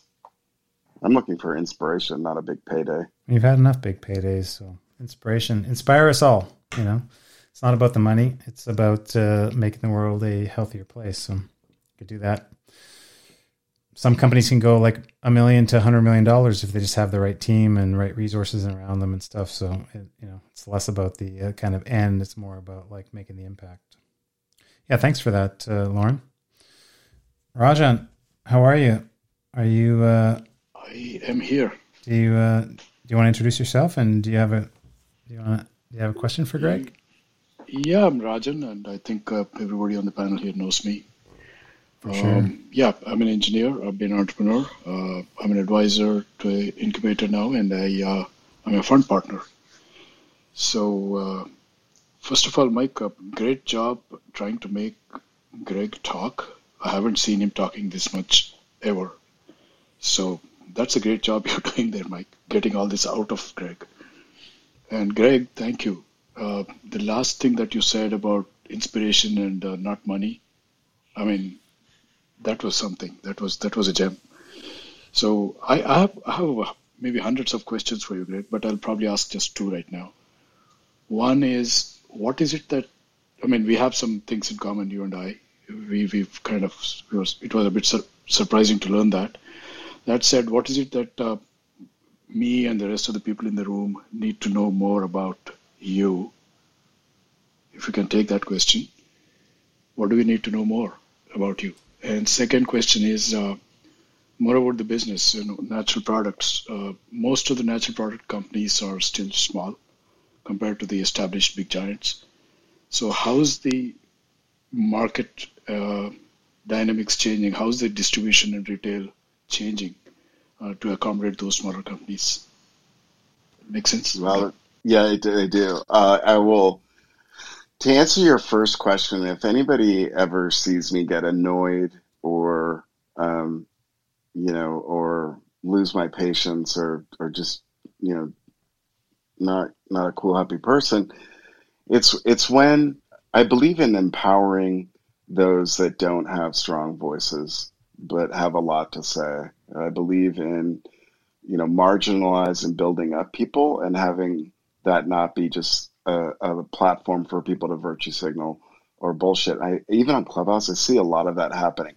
People talking over uh, underrepresented or uh, marginalized groups, and then uh, people taking credit for other people's work or all that stuff. I really don't like any of that. So if anybody wants to know what will set me off, it's that stuff. Like I believe that life is a team sport. We should all be working together now more than ever. We need to be caring, generous, and respectful of each other. When we're getting out of a, a global pandemic, how can we all work together? So that's what people need to know. When they see me being annoyed or anything on this app, it's generally because I've I'm I'm I'm seeing this happen. Um, and I would I would like personally to I need to come out of my shell a little bit and and and uh, and when I see that happen, I can I can be a part of helping tamp it down. Uh, in terms of what you said about the proliferation and the awesome proliferation of of natural organic product consumer products across stores, we're seeing that happen. Whether it's Costco, Walmart, or uh, a Kroger, we're seeing them dedicate more shelf space to these items here, and because there's more demand, the household penetration so at least one natural organic item, whether it's the milk, uh, butter, or other staples, is now close to 90%. That's incredible. So we are seeing the availability and we're seeing the displacement of those legacy brands, which is why legacy brands like a Nestle or Hershey's and these others are, buy, are acquiring. They're on a they're on a, a tear right now to acquire uh, all these national organic brands because they can't do it themselves. Hopefully that answered your uh, question, Raj. And it's been so great getting to know you, by the way. You inspire me. You are the real deal. No BS. thank you, thank you, Greg. Thank you very much. Uh, everyone else, uh, I I owe uh, Greg a beer and a dinner for saying that. Thanks. Or Bitcoin. Greg, if I could just chime in for one quick second, because you mentioned something about you know wanting to be a voice for uh, marginalized individuals, or when you hear that or see that, you know, you get frustrated, etc., and that you can do a better job. But I just, I actually want to one commend you for saying that to begin with, because I think it's good for other people to hear, and and perhaps maybe they um, also feel like they could. But then two, actually let you know that I think you do a great job of you know presenting it when that happens and uh, making people aware. So thank you for doing that. Thank you, Jonathan. That means a lot. I think Jonathan and Bernardo brought me on the app, and they were the first two uh, groups, and I both of them are so selfless in giving back, creating good spaces for people to learn and grow and get help. And then Jonathan has just crushed it with founder streams and creating this accelerator, which you'd never seen on Clubhouse. So in a matter of weeks, took 10 brands and companies and got them pitch ready and got them investable. It's just an amazing work job. Two, and you are, you are the real deal also. Thanks, Greg. I really appreciate that. Two of them are about to get funded, and so hopefully they'll be announcing that soon. And and uh, Jonathan's a great spokesperson too, in uh, in in in vocal and written and visual forms, all of them, not advertisements. And is he and is and he's a unicorn. Half, most of the time, he is nowadays. Yeah. Oh. Sweet. This is so much fun. I I'm feeling blessed for uh, for all of you and especially you, Greg. And uh, so thank you. Um, I I noticed a friend, a mutual friend in the audience, and I, I thought that I would pull up. Uh, uh, Kevin Rutherford, um, because uh, Kevin, if you don't know him, for some maybe in the room or on the stage, uh, is the CEO of, of Nuun Hydration, uh, which also has uh, you know has worked with Greg over the last uh, five six years, I think, uh, and was the deal last week announced huge deal uh, selling the business to to Nestle. So I thought it'd be great to to welcome Kevin up, and maybe Kevin had one of those like could be a, a, lob ball, but could be like a you know a little bit of a knuckleball at at Greg because we're all here celebrating, but we're here to learn and welcome, Kevin. Mike, thanks for having me up here. It's uh, it's great. To, it's great to be on stage. I feel like every time I get on stage, I'm on the trainer, um, doing a little Zwift here. So if you hear me huffing and puffing, that's what's happened yet again. Greg's probably thinking that's all I do now. Um, but yeah, it's great to be here. Awesome, and I love I love cardio chats. I've started to uh, to do them, Kevin. So if you want to jump on a cardio chat, that's the best way to spend thirty minutes and be healthy together, uh, strategizing. So I'll follow up with you. Bye. I'm down with by that. The, by the way, I want to give a big uh, shout out to Kevin Rutherford, who uh, is just a masterful CEO that took uh, Nuun from a couple million, built out a team, and then and then all the way through an exit to Nestle. He managed that whole process. He is the perfect leader when you think about role models for leadership and growing companies from small to big. That is Kevin Rutherford. He literally self generates the Kool Aid and uh, it, I think about a lot about well, what would Kevin do? Uh, because his team will walk over hot coals for him. He's that good of a leader, and he is looking for board seats. If you can have, are you blessed enough to get Kevin on your board? You have the best shot at getting an exit or whatever your dreams you have for scaling your biz. You're the best, Kevin. Big props, Great. Kevin. Big props. And you know what? And you're on the trainer, and like you know, let's just say like athletes make such great leaders if they if they're in that right kind of mind space, people mind space, and you're one of those. Uh, you could tell you get the discipline, you get the leadership skills. It all comes together. So there, it's no wonder that you've had the success. But uh, huge congrats uh, on, on, the announcement from last week, Kevin. That's Thanks awesome. a ton.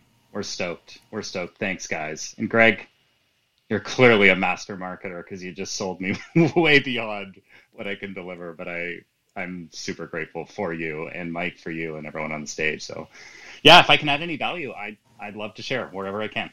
Thank you. Greg, does Kevin know about the non-advertising?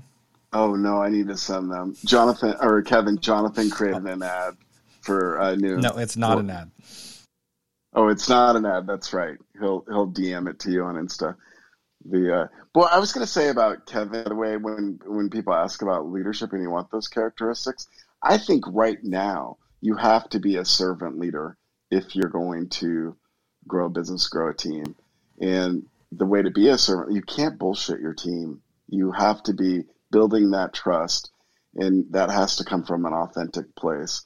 I don't think anybody wants to work for anybody that is self serving um, that they can't trust because they always feel like they're being bullshitted to, especially right now where everybody is remote. So Kevin does that stuff so well. He always seems like he's in it for the team, and he really is in it for the team. So, uh, anyways, he's the best ever.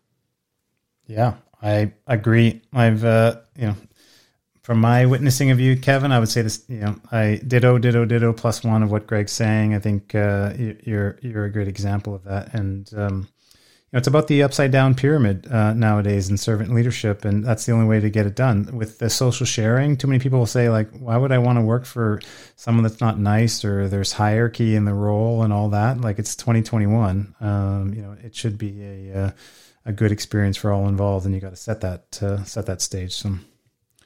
Uh, and Kevin, you're a great resource, uh, and we are celebrating. If you uh, if you do have a question for Greg, then uh, you can uh, you know just jump in and, and, and you can ask it too, because uh, Greg's dropping his gems, and he he dropped many on the floor before you walked in, and I'm sure it, that's not finished. Thankfully for us all.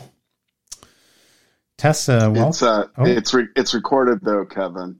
So uh, we're, we're going to be oh, putting it behind the paywall. That's why I said the knuckleball. I was I was hoping that there was at least a knuckleball or two coming, uh, just to uh, you know to really pull those those deep ones out because everyone's amazed that uh, you, you're you've your airtime is uh, is over the uh, six months of, of clubhouse time for you, Greg. So you're you're doing great tonight.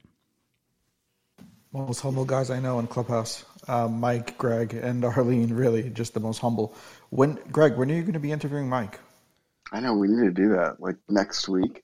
Don't spoil the fun. There was two things, and you know this is natural product founders helping founders, which I'm, I, I kind of feel it came as one episode, Anthony, and I had the the founders of Midday Squares on, and we and we it was my first event on Clubhouse, and we threw that event, and it was three and a half hours later. Two things I was like, oh my god, um, I think I'm addicted to Clubhouse and the giving back fun that we can have, and two, I think that natural product founders helping founders could could be something, and so like 13, 14 episodes in, um, we're on a roll. I have, you know, uh, thought about a couple things I'd like to do in the next little bit. Anyway, one of them would be a reverse uh, interview because I'd love to share the story, and and I always love giving back. So maybe that would be uh, more time to do that. And uh, and I'm I'm thinking about a concept of uh, Founder Fest and uh, and all the founders that have been on to be able to come and have one big night where we will uh, change the lives of natural product founders that uh, that are on their journey. So um, more of that for sure.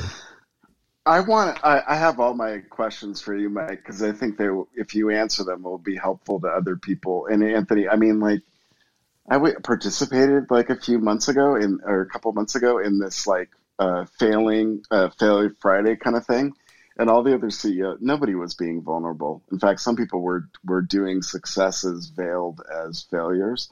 So I think it would be great to ask Mike because he won't hold back. He'll be raw and unvarnished I think some of the information people will get, they'll know, they'll it will set their expectations as they're growing out their business, um, which I think is important. It is lonely at the top, all that stuff, and Mike is an open book if you ask him the right questions in the right way. So I can't wait for that. Well, look at the way he speaks. Even he said it could be something that could help in impact. It, that's not the case, Mike. It already is something. You've already made a huge impact. You've changed and given so much on this platform. I don't know if anybody runs analytics on these rooms, but you should just you should do it. I'll send you a DM. They're free, the tools, and you'll be shocked at how many just human hours of listening takes place in these rooms. And this will be for me something that I remember for the rest of my life. Um, I got to hang out with some of the most successful people I've ever spoken with in my entire life, and um, I'll never forget this experience. So I, I know that. Uh, there are, there are thousands and, and will be potentially millions who will feel this exact same way that I feel. So just so humble. Um, you've made such an impact already. So thank you, Mike and Greg. Appreciate you guys. I appreciate that, Anthony, and, and I think it, it just it flashed to me tonight in, in Greg Fleishman brilliance. But uh, you know, when we're talking about the toolbox and being able to get like really smart people together that really want to help people out, so they're not stepping over each other, they're like there to like serve and like just just be the change, you know. Mass mentorship and we're going to do mass mentorship through some automation through some like great um, uh, events like this and, and and others where we're like just really paying it forward and uh, and and and being the change in a, in a in a big big way. So appreciate all the support from from you and from everybody else that's here that's uh, um, it, it, truly feels special so i appreciate it. I think we're at uh, tessa. Um, tessa welcome. How are you doing Hey, hey, Mike. Thanks for hosting. I am so thankful for all of you. I just want to echo what Anthony said. Um, I don't think you guys realize the impact that you've made and on me and all of the CPG community. So I just want to say thank you. And yes, the analytics I think would be crazy for all of you. Um, congrats, Greg. I have a question. My question is, um, for Greg, the um, just going back to, I've heard you say a lot of different archetypes of founders and what's important. But if you had to like just go through your list on the archetypes that you have seen the most success, what are those like top characteristics of the founders? If it was the creatives, who are the most successful? Are they like the majority creative people, majority the giver, or the like? What are those? What's the top? Thanks, guys. Thank you, Tessa. And uh, for those that don't know, Tessa has an amazing brand called Olo Foods. It's this, uh, you know, baking or uh, paste that is uh, just so wonderful. I use it on everything. Um, I think it's changed, by the way. So I don't think that you can be one of those bullying CEOs, loud, obnoxious, um, you know, highly aggressive. I think, like I was saying before, you have to be a servant leader. You have to be selfless, um, constantly giving. If anything, if we were going to do classic archetypes, you need to be more of an explorer caretaker. The explorer part is about that genuine curiosity. You know, there's some narcissism that happens with CEOs, so and founders in particular. So you kind of have to challenge that. So are you curious about the world around you, and particularly the people that are helping you grow a business? Are you generous with them? Are you anticipating their needs and serving them before they even come up? That requires emotional IQ, that requires empathy, and then wanting to actually give back. And that's where that servant leadership really kicks in. And Simon Sinek, if you need to read a book, has a really easy guide on how to evolve to that if you needed to. Care, care, you know, taker is that real nurturing component too that I think is really important. And I, I, I leadership through fear and intimidation. I think personally that is over. Right, um, we're coming out of a pandemic. Still, there'll be quite a bit of working remotely, and I just think also Gen Zers, the younger groups, they need to be inspired and they need to believe in their leaders. And if you're a big leadership by fear and intimidation bullshitter. That just doesn't seem to be working well. And you think about companies really that the fuel comes from um, the the people that are at that um, that are the youngest. So that's my that's and that's my opinion. I tend to loathe any organization that has a bully as the leader because I think it's totally outmoded, unwarranted, and that is a business I don't want to be anywhere near because I don't think it will, will succeed. Thanks, Greg. Rajan, I love your photo. I love Rajan's photo too. I like oh, Rajan. I like your photo. Plus one. I love you, Rajan. yeah. Thank you, Tessa. Thank you. Oh, I have a question for Greg again. Can I have a question? Lindsay, you can have the question. Okay, Greg. I have my question is so. What's the big trend? So here I am. I'm an investor. I'm coming into the natural product space because Mike and Arlene bet me about fava beans, so now I gotta like just blow it all up for them. But uh, I just want to know what's the next big thing that is going to happen in natural product space. Like if you were to close your eyes, and- anything that you're into, Lindsay, I would be in. I just follow your lead. But I, I kind of said it earlier. Anything to do the horse with weight just man- eats like chocolate covered trash. Though I'm not. I'm not. uh, anything that to do with mood improvement um, I think is is uh, going to rocket. Anything to do with weight management or weight management adjacent, I believe, is going to take off. And then immunity. I think those are three areas from a consumer brand standpoint that's going to rock it up. And it and it really could be personal care. You know, so anything to do with a lotion, shampoo, all the way out to food and beverages. Those are the products that are playing in those spaces with high differentiation, competitive advantage, with a great team behind them. Those are the ones that I would want to back right now. Hey, Greg, you, um, you just touched on it there, but like hemp hearts are uh, are make your mood feel good. They're they've helped me in, in kind of weight loss and sustaining my weight at one level because of essential fats and uh, and I believe they boost my immune system too. So are you thinking that there's going to be more hemp hearts uh, sold in the in the future? Just wondering. Everywhere. Just wondering. And, there might actually be yes, there might be a law passed that says you have to have hemp hearts in your house. I didn't get um, I didn't get paid I, I, didn't get paid for that uh, non advertisement either. Just by the way. But by the way, there uh, I see Kara in the audience. That's a business I would want to be a part of. Uplift Foods. Um, you know, she's got a yeah, well differentiated pre- format. Mm-hmm. Yep, killer team. Season knows knows everything, and uh, it's in the it's perfect timing. So that's a, a good crystal clear example. I think John is in the audience from NatureBox. He's curating the best foods. Some of them are prioritized around the trends I just mentioned and he's got the best uh, ability to execute against that. So there's some exciting brands that already exist that I think are going to crush it over the next two years behind some of these big emerging trends. Love it. I think if we keep it up, then Lindsay will be um, in the kale business or Fava. We'll get you in a number of businesses, Lindsay, and then you can put your entrepreneurial sprinkle accelerator effect on it, and uh, the world will be a healthier place. Well, I love I love the category of weight management, especially because of COVID. We all could use it, but I, I really like that category because I think it's uh it's been it's an evergreen one in, in the DR business, right? Like it's always either take the weight off, put it on, or like take the hair off and put it on. Those are kind of like the two things I'm always interested in, right? But uh, yeah, I love that. And then mood is interesting to me, Greg, as well as Mike. This is kind of I guess a question for you, but how do you see the um the intellectual property kind of play on that because like now you can you know you can do these like dual ingredients and you know it could be interesting like with these sort of you know mood enhancing things with like powered by you know chamomile lavender whatever i don't know like express less stress you know or something like you know how you come up with like a uh, uh, an advertising name for a couple of ingredients be interesting to see what do you have you ever done that or what do you what do you think mike i think you're the uh, you're the marketer extraordinaire, so I'll let you jump in there if you want to comment. I think you raise a good point, Lindsay. You, you have to do that, right, to uh, make sure you're building a strong enough moat around the brand. That's what you brought up as a unique uh, way to do that. We should explore that further. I'm wondering, there's a brand out there called Kind Root, and they do adaptogenic lozenges that uh, impact mood. They also do sleep. It's amazing brand, amazing founder, and it's fun. You just suck on these lozenges, and you need to go to sleep, or you need to manage anxiety, or you need to uplift, or you got that covered. And I'm wondering if what you just brought up, Lindsay, might be a, there might be a way to uh, build a, a stronger moat around this that brand. We should talk offline.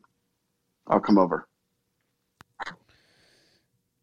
Hey, I'll just put a plug in there. It's kind of a shameless plug for uh, for Greg, but um, Greg created a great uh, toolbox um, for I think any entrepreneur, but for sure natural product founders. Uh, there's a, there's a whole bunch of information. Invited me uh, into it, and we're just trying to create that as a big free tool to give everyone some a leg up, a hand up, an advantage with some uh, templates and some different uh, informational things. So um, if you're just hearing about that, um, you can send a note to Greg or I, and we would be happy to invite you to the Dropbox folder, and you'd have all that for free and for yours. Um, and um, so I'd want to make sure that everyone knows that. Anyone new coming into the uh, into the room. Jolene, I think we're uh, down to you. Do you uh, do you got a question for Greg on this special day? Yeah. Yes, thank you for um, letting me up here again. Um, Greg, you you ans- you touched on it a little bit when you answered Rajan's uh, Rajan's question, and it's fitting that Kevin just joined because I was thinking about how Nuun uh, was acquired by Nestle Health Sciences, and I was actually, uh, and maybe it's just my newness in the CPG space, but I was surprised to read that they had a health science branch of Nestle. And I wondered if that's um, a growing trend amongst these bigger brands. Are they are they developing this this idea of science behind these health categories? Is that a, a thing that you're seeing? And I, I'm you know I'm hyper focused on it where my company is concerned. So I just wondered if that's um, that's I keep seeing science behind food. So I just wondered if that's um, something that you've been seeing for a while. And I'm sure that Carlin, Arlene, and Mike could probably all chime in as well. I would yes. I was thinking maybe Kevin, if you're yeah, Kevin, available. you, you, you, Greg, and then Kevin for sure, being part of the uh, soon-to-be mothership. I'll do my best to answer. I say that because you know we're one one week in uh, post signing, so uh, just to give you an idea of structure, um, Nestle Health Sciences is a wholly owned subsidiary of Nestle. So um, Nestle Health Sciences is the acquirer of Nuun. So just making sure everyone understands that structure. Again, apologize for huffing and puffing. Um, and here's here's what I think is happening is when you look at Nestle, and I think you'd see this at General Mills with what is, is this called 301 301C, um, and there's a few other incubators of big companies that are happening out there. And Nestle Health Sciences kind of looks at it as we're a holding company, and we're trying to find these purpose-driven brands that are around pro planet and pro health. Probably maybe in the reverse order, but they go together, right? Because we're in an inter, interconnected ecosystem. So that's what they're looking at, and that's what they're building out. So as an example, if you want to look at their portfolio for Nestle Health Sciences, they're going, okay, we need we need to help get better nutrition in people's bodies. So they've acquired Garden of Life as an example um, down in West Palm. Uh, they've acquired Persona um, is another interesting one, which is actually I'm up in Seattle and that's where they are. So that one's um, vitamins that are personalized, personalized nutrition. Uh, and then they've acquired uh, Vital Proteins, um, which is nutrition through you know collagen being the core the core of the benefit of that one. And then Nuun as well. And so what was interesting when we were going through this process, it was really important to Nestle Health Sciences to understand what is the science behind the products that we're launching. And I think this is this is a key moment that you're seeing in the natural products industry where um, it was it was more uh, hypothesis based in the past in many cases, not all, but in many cases, like we believe this is better for you because it's closer to the earth and it's natural ingredients, it's cleaner. So logic would say that. Now, what these big companies like Nestle are looking at, they're saying, show me the proof. They're, and again, they're not saying we don't believe you, but show me the proof on that one. How do we validate that? Because if we validate that, we can take the old way of marketing um, in terms of validation with reasons to believe uh, around your claims. And we could apply that to your world and really amplify where we go with this to really get people to buy into a new, better way. So I don't think it's any accident that it's called Nestle Health Sciences. Um, and that science validation is more important in the natural products industry today than probably any other time. They're, all, all the bigger companies are looking for it quite honestly, when you go meet with Whole Foods, right, or Sprouts, or even Target as an example, like what's talk to me about the science behind this? And we're I'm seeing that all the time on Nuun.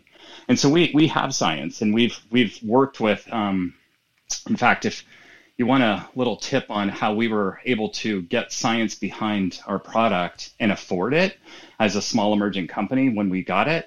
Um, we, one of the things we did is we worked with some universities and we worked with the schools where they've got their health sciences faculty and we tell them what we want to do and it's a much lower cost because they're getting a benefit of it because the students are getting education they're getting case studies and then in return we're getting really good statistical data to quantify where we want to go um, so i went a little bit tactical there but it's not by accident that it's called science i think it's all about validation of what you're putting in consumers body as a proof point of why it's better for the for you versus trust me, and let's just use intuition. That is key. That's where you start, but then let's let's quantify it. Does that does that help? Greg, do you agree with that? Mike? No, that's really helpful, Kevin. I, I, I appreciate it. I've been noticing a lot of uh, companies, you know, talk about the science behind them, and it's one of the things that we're focused on as well. And so, I was just, I was, I was just saying, I was kind of surprised, and and it might maybe it's dumb. I'm not really sure, but uh, maybe I should know that health, Nestle has a health science division. I didn't know, I didn't know they did. And so when I read the headline uh, of when you know Nuun was acquired the day that I think Greg posted on LinkedIn. And so when I saw that, I was like, oh, I didn't know they had a health science. That's cool. So I've been noticing it a lot, and so I just I thought I'd ask if that's something that was going on, and you answered that perfectly. So thank you. Hey guys, can I just jump in quickly? Is it if it's not too windy? Can you hear me okay? Yeah, go ahead, Aaron. Um, you know, Carla and I were just back channeling about how great a room this is and how wonderful it is to listen to the expertise. And Greg, you're just a phenomenal human, as are you, Mike. And what we were, how it made me start thinking about what is it, and it's exactly what was just talked about, which is the curiosity, as you alluded to earlier, Greg, about caring about what's going on in the space, seeing what consumers are looking for, digging in and finding these upstarts and caring about them and nurturing them, but truly being in touch with the marketplace. And so many times, founders and all of us can get so hung up on what we're doing that we lose sight of what's really going on in the world. So I just wanted to add that. Oh, thank you, Arlene. That means a lot. What do you think, Mike?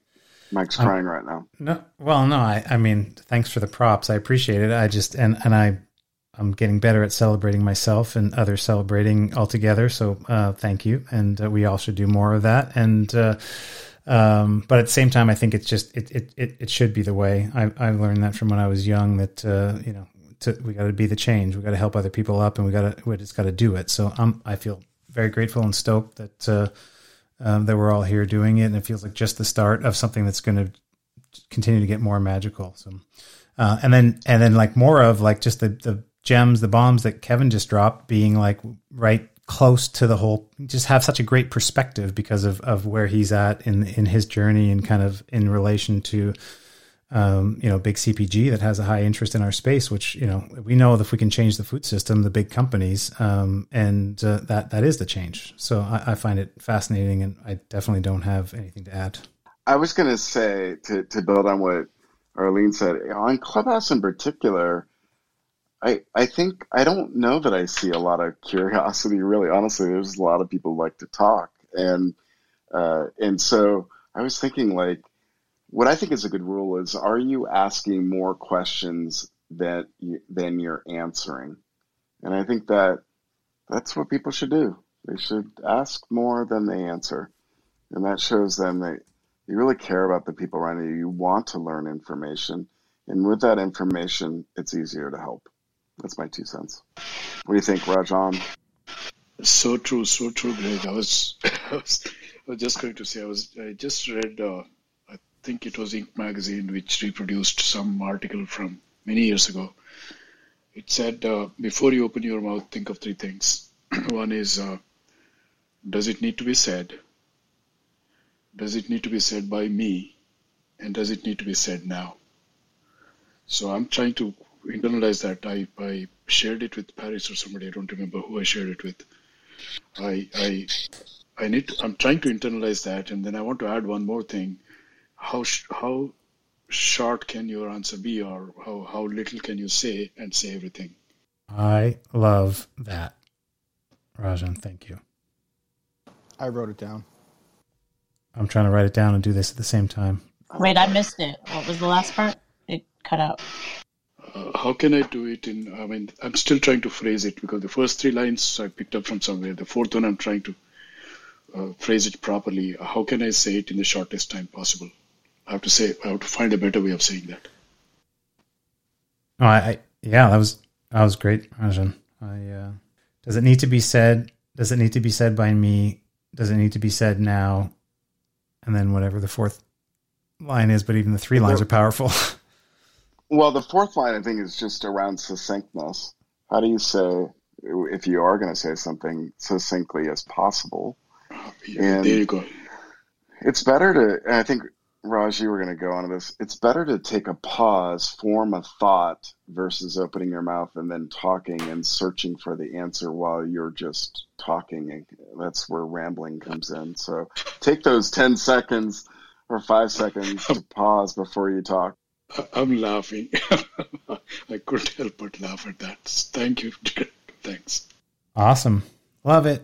Delano, how are you? Welcome. Yeah, how's everybody doing? It's um Delano. Delano, sorry, uh, yeah. Thanks for pulling me up here. Um, I had a. My name is Delano, owner operator of Bandit Chocolates. I make all natural chocolates from scratch. Um, all products are vegan, no cane sugars, no dairy, no chemicals, no BS, just all natural products um, and ingredients. Uh, my question is, um, how do you go about building a team? I find it hard to trust other people with what I'm doing. I think that it's I don't know. I, I like making all the products myself, uh, putting that positive energy into it, and having the intention of developing a product that's going to benefit somebody um, entirely. You know, mind, body, and soul. Um, the goal is to leave the body better off than it was before it, it, they, it anybody's consumed the product. And I don't. It's hard to find a lot of people with that specific mindset. Um, so, how would you go about building a team?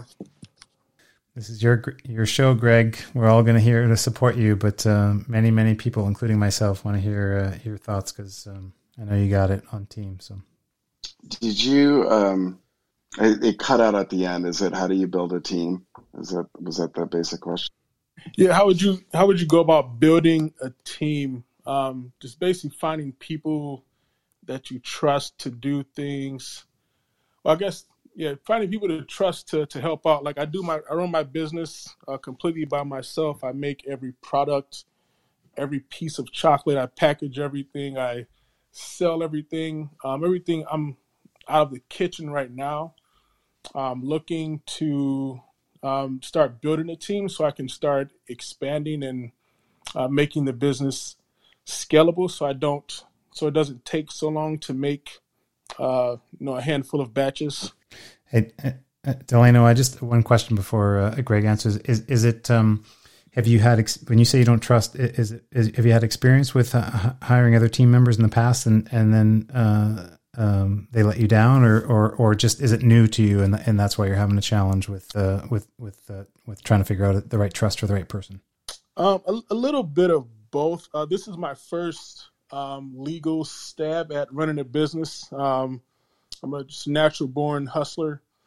Um, I, I, get out and I try to get whatever I need to get done and get what I need. Um, I, but I always find myself in positions of helping people, um, but it's not always people are people aren't always willing and able to put forth the effort that I do uh, with the products. Um, so that's the, what I'm having trouble finding someone who I can feel like I can trust enough to um, to, to do what I'm doing and trust enough to um, have the same drive to produce the same quality of product. Uh, go ahead, Mike. No, I was just um, I was going to ask you. I'm, I'm happy to weigh in, but uh, I'd give you the uh, floor first. You you kick it off because you you you kick it off.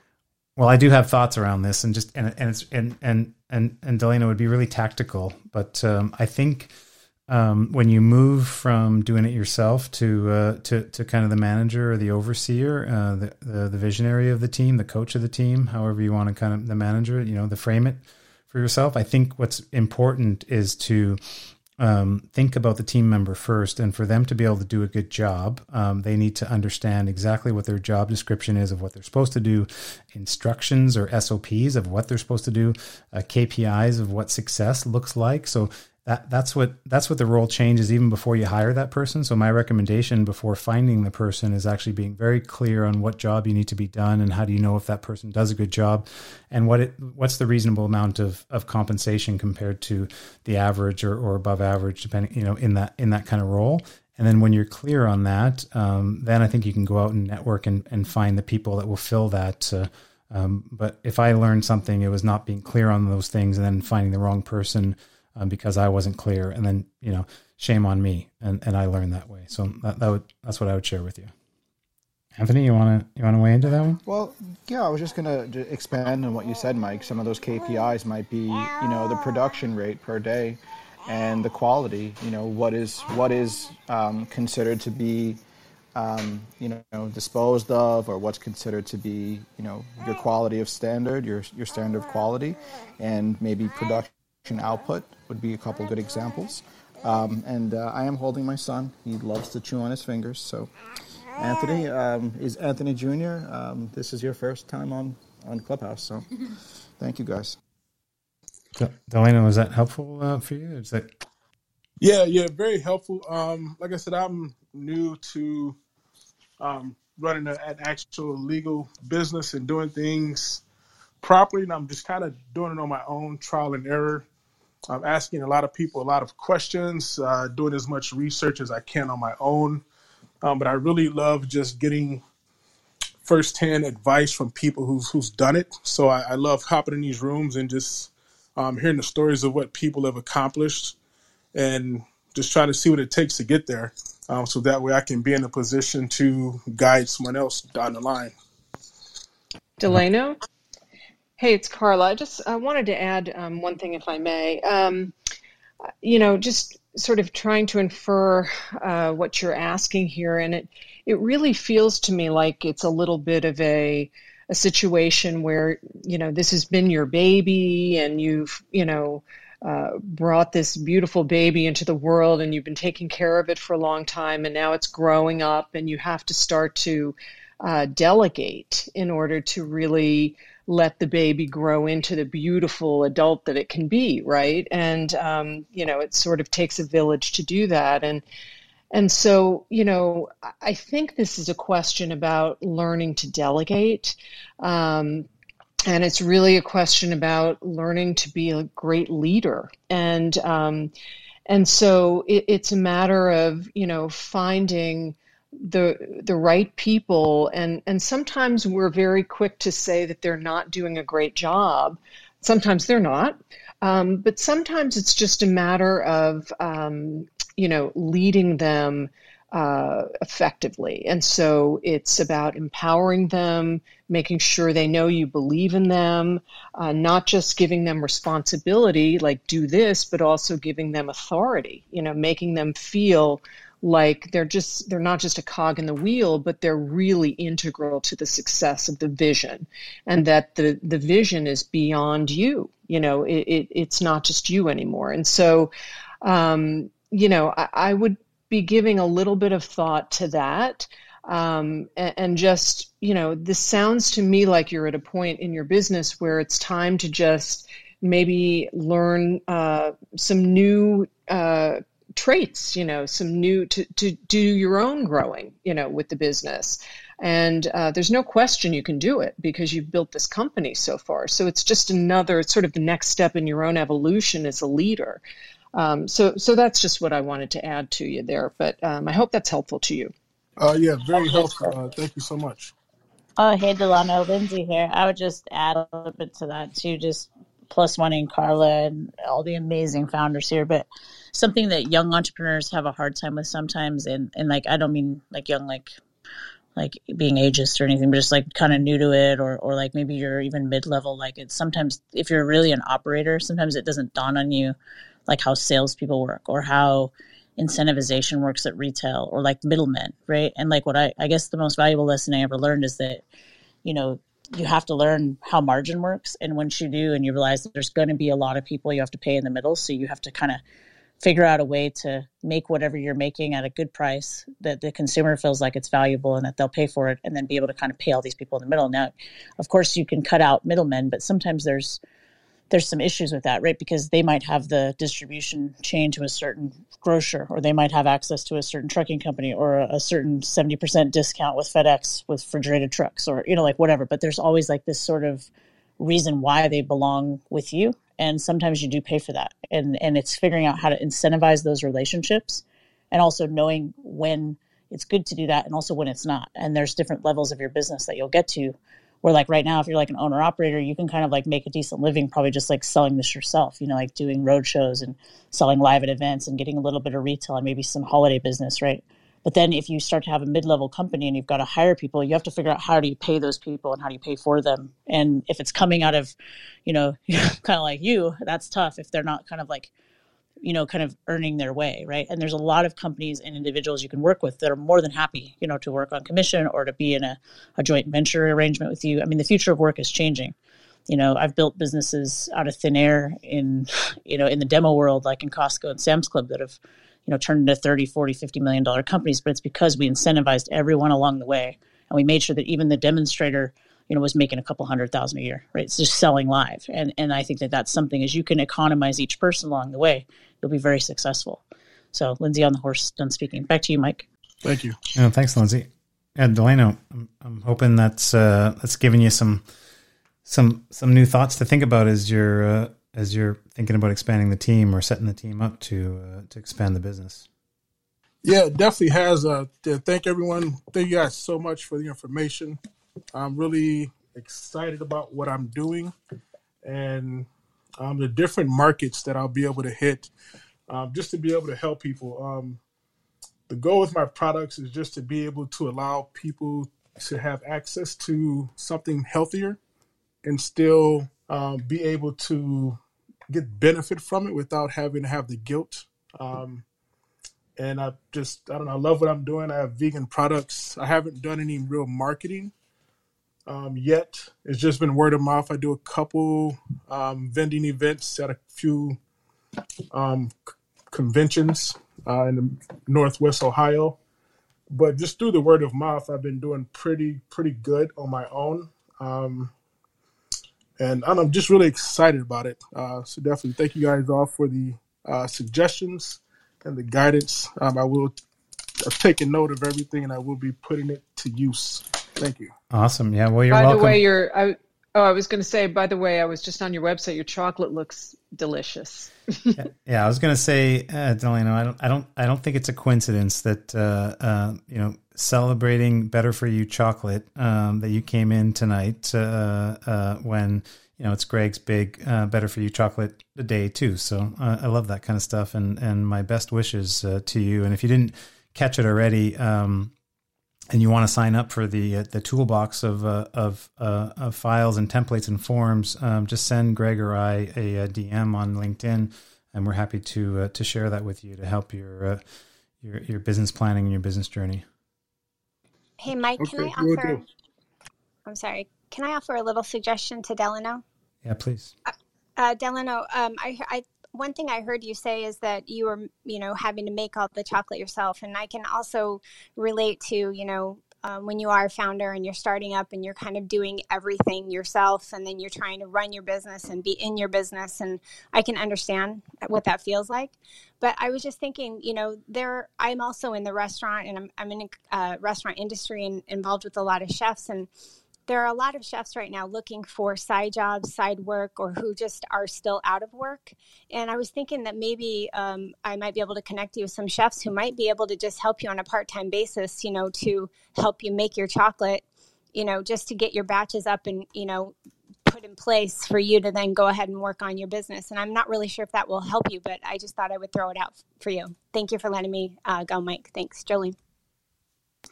Yeah, that would be awesome. Um, not looking to hire right at this moment, but starting to set plans. I'm learning that um, if you don't plan, you, you plan to fail.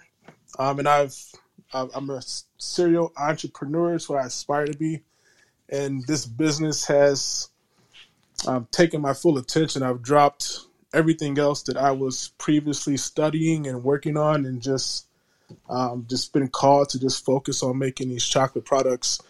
Um, my my chocolates are vegan, and the, the bulk of my business comes from non vegans.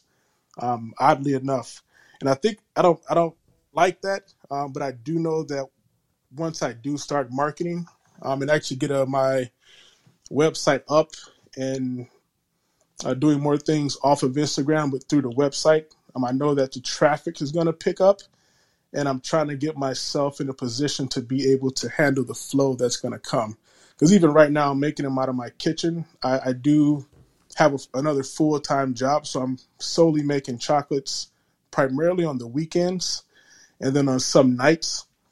Um, so I know once I do start marketing and get the web actual website up and running, um, I want to be in a position where I can handle what's going to be coming. Great. Well, um, know, thanks for thanks again for coming up. Um, glad that we can uh, provide value and uh, uh, best to, to, you as you continue to build the uh, company. Hey, Sasha, how's your day going? Hey, Mike, how's it going? Um, hey, Greg, thanks so much for your time and wisdom as always. Um, after every one of these sessions, I can't sleep because I'm so hyped, and I'm always tossing and turning in bed. My wife's like, "Can you stop moving?" So it's gonna be one of those nights again. Anyways, just for everyone, uh, some background about my snack. I have a rice and chickpea based vegan crisp, which is not only delicious, as I've been told, but very high in fiber and protein, nine grams of fiber and five grams of protein per 50 grams. Um, and as you mentioned, Mike, your kids crushed the sample, which made my day that day. Um, so my question is, my snack has grown, or like just purely through Instagram. I operate it on my own, and like through word of mouth, kind of going through second and third degrees of separation. Um, had about 350 to 400 sales in just purely direct to consumer uh, base, you know, orders from uh, Instagram messaging and my website. Um, and so my question is, I'm in the midst of working with a co-packer to see if they can replicate my snack uh, at scale. And if that were the case, at what point does one pivot or try to pivot to retail, um, especially for a new snack that does not have, you know, it's it's new in, it's new in shape. It's has an original taste. As you know, most ninety nine percent of my customers have mentioned that it, they've never had a snack like this before, but you know, it's their new go to now. So, I guess like, how do you you know, like, how do you really know when to pivot and then kind of, yeah, more so pivot and like kind of compete with the big players is my question, if that makes sense. I'm, I'm just going to give a shout out advertisement because um, I know Arlene wouldn't if she was here, but uh, for Sasha and you know getting to know you a little bit uh, on the product and uh, and kind of what you're what you're trying to do, um, I, I, would, uh, I, would I would put the ad out there that you should highly highly consider uh, the Venture Park Accelerator. I think that uh, I think it would it could teach you a lot from like the whole business planning cycle, your your product strategy, your channel strategy. Meet some okay. other entrepreneurs, meet some investors in the space. So if you're not already considering that or you're not aware, I would. I would definitely, uh, I would definitely point you uh, there because it's it's it's less about competing with the big guys, but uh, I would let um, you know, Greg's had a lot of breakthrough kind of products, and I think if he's understands your product, he could probably give you some uh, advice and maybe some others on the stage too. Okay, thanks, Mike.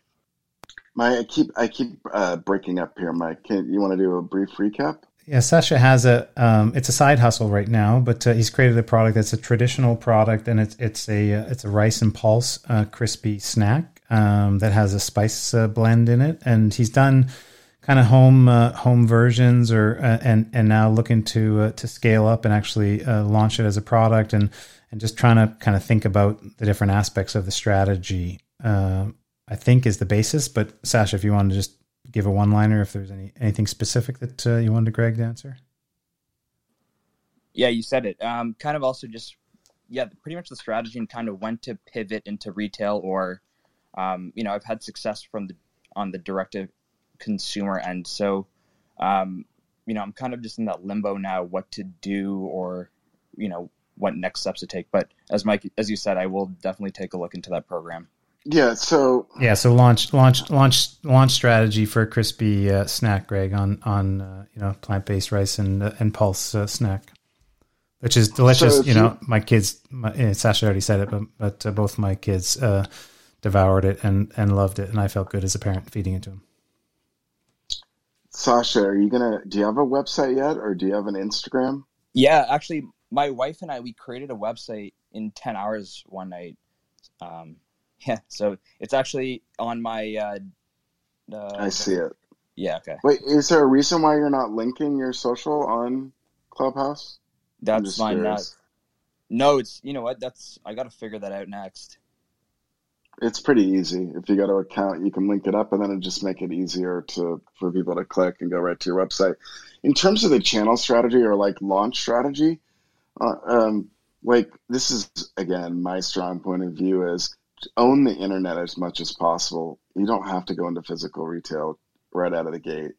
You could be buying inventory. Hopefully, you've got like a year shelf life on your item. What is your shelf life? Uh, right now, it's about three to four months.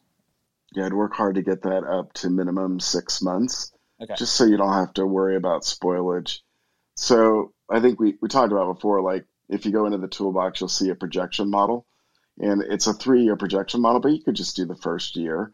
And in there, it's got all the key accounts, like where you where you'd be available both online and offline. Uh, it doesn't have Canadian, by the way, uh, retailers in there, but it has places Yet. like Amazon Yet. yet. But but if you said, all right, I want to get this thing up to a million in revenue, and I want to do that as cheaply as possible, where can I get that volume? Where can I connect effectively with consumers that are into this product uh, in the cheapest way possible? And then uh, and then how much inventory should you build? And then uh, and then and then where should you sell it? So there's some of these basic questions uh, but it does start with the planning and setting a goal and then answering all those questions I just said. And then hopefully on the, just to cut to the chase is I, I would step number one, set a, a, tar- a revenue target and then try and deliver that online as much as possible. Build as little inventory at a time as you can based on the projected demand. And then, uh, and then and then finance it with friends and family or some of the credit facilities out there if you have access to that. I think there are grant programs in Canada now, an entrepreneurial program, so you can get grants or get money, free money, hopefully, to help you launch. And then once it gets to a million in revenue, I always say like that's the time really when you've got momentum to quit your day job and make it full time. Hopefully that answers your question. Yeah, that did. Thanks so much, Greg. And another thing on the list, because I I, uh, I did put the Canadian uh, natural product VCs in the uh, in the Dropbox love folder um, last night, uh, but the grants, because there are some good provincial and federal grants in Canada for for startups and uh, and for and for companies that are then you know kind of exporting and doing different marketing agriculture kind of things. So I will throw that together, and that will uh, that will be in there. But it did make me think. Uh, um, you know, speaking back to Lauren, maybe I'd, I'd, give you a chance to weigh in if you want to, Lauren, because uh, I think your kind of online strategy and as you're thinking about launching and and uh, uh, focused kind of bricks and mortar, maybe that would help Sasha too as he's thinking about it. Yeah, for sure. Um, I'm not sure I caught the first half of it, but um, yeah, in terms of our strategy, Sasha, we're fully thinking purely D2C to start. I think that, especially right now, there's no rush to get into retail. Customers are so much more comfortable buying products online. And our uh, thought process on the D2C side as well is we're really going to create that relationship with the customer. We're going to have their email. We're going to know who they are. We're going to get that direct feedback. We're going to know you know what gender age group everything we we can find out about them and and so we can really hone in on who our customer persona really is so for us we're just thinking about online D2C for the first 12 months at least. And you know maybe there's some smaller shops we can get into. I I I don't know if you know um, Impact Kitchen in Toronto, but we've been chatting with them to try and do something to get into their um, cafes and restaurants and create like a sample with them. So little things here and there, but definitely not big box retail. Um, Sasha, I know you and I have been connecting on LinkedIn, and I just got back to you, but always happy to hop on a call and we can kind of because we're both very similar stages. Happy to chat it out more and just kind of brainstorm, and, and I could give you a little bit more information about what we're thinking and why, and and we can chat about it more offline as well. Happy to do that. Yeah, that's awesome. Thanks, Lauren. I would just encourage you guys too, though, um, as you're leaning into the internet experience and, and getting people to give you data there. I would just say a couple of things that are just very important. I think to, you know, any any startup. I think especially something that someone has to taste. I just think demo is a really great way to go. I've seen a lot of companies be commercialized this way, and again, Sam's Club, Costco, they all have uh, founder programs. You know, like for example, especially. Um, Costco, they're particularly very open to this, and I just I think you would have a very good opportunity to get some early cash flow. And Whole Foods does this as well. But I think something that's really neat about it is you know the the the financial side because usually with Costco you have to wait 30 days, maybe 60 days, you know. But when you're doing consignment, um, it's 14 to 21 days, depending. So you get your money a little faster, and uh, obviously the buyer has direct option to go ahead and take that item and put it on the shelf. And I've found that roadshow programs can do three to four times what the shelf can do. And obviously, you get to kind of hang on to your money faster, as well as QVC and HSN are both doing prepackaged goods. And you can be your own drop shipper um, as long as you can ship within 24 hours. So, those are really good options. So, if you're interested in any of that stuff and you just want to talk about it or see, you know, because I mean, they'll start you with like a small you can start with a small order just to see if it works. Obviously, Costco wants you to be able to scale into really big stuff, but if that's what happens, you have people like myself, and I'm sure Mike and many others here that would be interested in helping in some way. So, just uh, I would just encourage you to do that. Also, fairs and trade shows are all coming back in the farmers markets, and you can make a lot of money doing that. You know, and that's cash in your pocket. so, yeah, just Sasha, just uh, pile on there with like you know, that whole play of and, and talking about and I think Greg's words like own the internet because you can and you can have so many metrics and you can understand what your spend is, but like um, the things you know you want to create moments that live in PR uh, or moments that you can share back into your digital funnel online and and the best thing to do is is right close to your home you know and and for Lauren you know talking about coffee shops and things where where she can get buzzed in for for you as well where you can bring that snack experience and and and get some pictures of some shelf displays or some happy retailers or some promotions that you can also then use online because it, it's just as much as creating that community uh, and that online community which you need those digital assets to do that as it is kind of like how much you could sell because you know bricks and mortar is expensive you don't want to go too wide but the the uh, the the you know the 25 kilometers around your your house, uh, and especially if you're you know in Toronto, that's uh, millions of customers, right? Um, and you can you can create some of those moments and then drive that to uh, online. For sure, thanks, Mike. Yeah, I'll definitely um, definitely get myself out there more. I'd love to um, expand on the uh, online. Yeah, yeah, go ahead, Anthony. Yeah, I mean, I love that you said that, Greg, because I mean, that's what I've been doing my whole life is the, is the online piece um, and, I, and I did just send Lauren over some, some keyword research, so I, I think it might be beneficial for the audience or just um, anyone getting started in this space. So I think the online equivalent to what Lindsay described of sampling would be a free trial offer. Um, but my approach to putting that out into the world might be slightly different, and I'll tell you what I mean.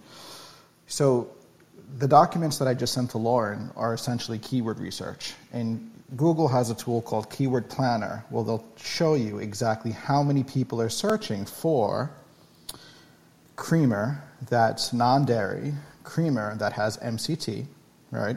Or in the case of Sasha, um, anything that's uh, you know a crisp or a vegan based, chickpea based, any product that's similar to yours, and we can see how many people are searching per day, per month for your product or your service you have to think of it at the bottom of the funnel, meaning that they're already raising their hand and saying, I'm interested in buying, right? Order vegan crisps online, order non dairy creamer online. Okay, so they're doing those searches. Now, Google also gives you the CPC data. Essentially, it's the cost per click, how much you have to pay for a click in the search results. That's all driven by supply and demand because it's an auction based system. So Keywords that have a higher cost per click typically have a higher on page conversion rate because the more people are willing to pay for a click, the, it, that's because they're making money off of that click. So you start with the keyword research and you say, okay, a thousand people are searching a month and people are paying $10 per click. All right, well, that means they're making at least 100 grand or somewhere in that range, depending on what their margins are. And then you have an idea of like, okay, here's how much I can go after bottom of funnel for my keyword. And then if you set up your Google Analytics correct, you're going to get all that data that Lauren just described demographics, income, interest groups, uh, all the, all the in market audience, all of the, you know, the type of operating system they have, screen resolution, their interest, all of that's going to come through your analytics data if you set it up right. And if you start with your keyword research look at your competitors and how they've already curated the audience. And it doesn't have to be a direct competitor, it could just be another product that's aligned to your product that has the same value system or has the same uh, product attributes or benefits. And if you take that curated audience that they've created, now you can piggyback off of their brand. So you can run ads that are aligned with their brand as well. So there's just a few ways to enter into the market in a very um, precise and targeted way where you spend very little to validate your product. And um, tying it all back to what Lindsay said about the, the sampling, the free trial offer, you can use that as a remarketing tool to people who don't convert. Because the first thing is you want to check if people are willing to pay for your product. Okay? The next thing you want to make sure is that how, how often are they going to reorder it? What is the lifetime value of this customer? And I think Mike and Greg are going to just, they're, they're probably all about um, stickiness and reorder value because that's, that's the markers of a high quality product. So um, if you leverage the free trial offer and you, you use that as an email for cart abandonments or a retargeting audience where you can show people the banner on Facebook, Twitter, Instagram, or just um, you know 18 billion websites that are in the Google remarketing audience, um, remarketing uh, display. Yeah, but um, I'm sorry I got so long-winded there. I just got excited. That was like my cue. So thank you, Greg. Mike, back to you guys. Oh, great, great info shared. Sasha, are you uh, helpful? Are you full? You got any other uh, follow-ups or? Oh no, um, just you know taking all this these golden nuggets and processing. Thanks, Mike. Thanks, Greg.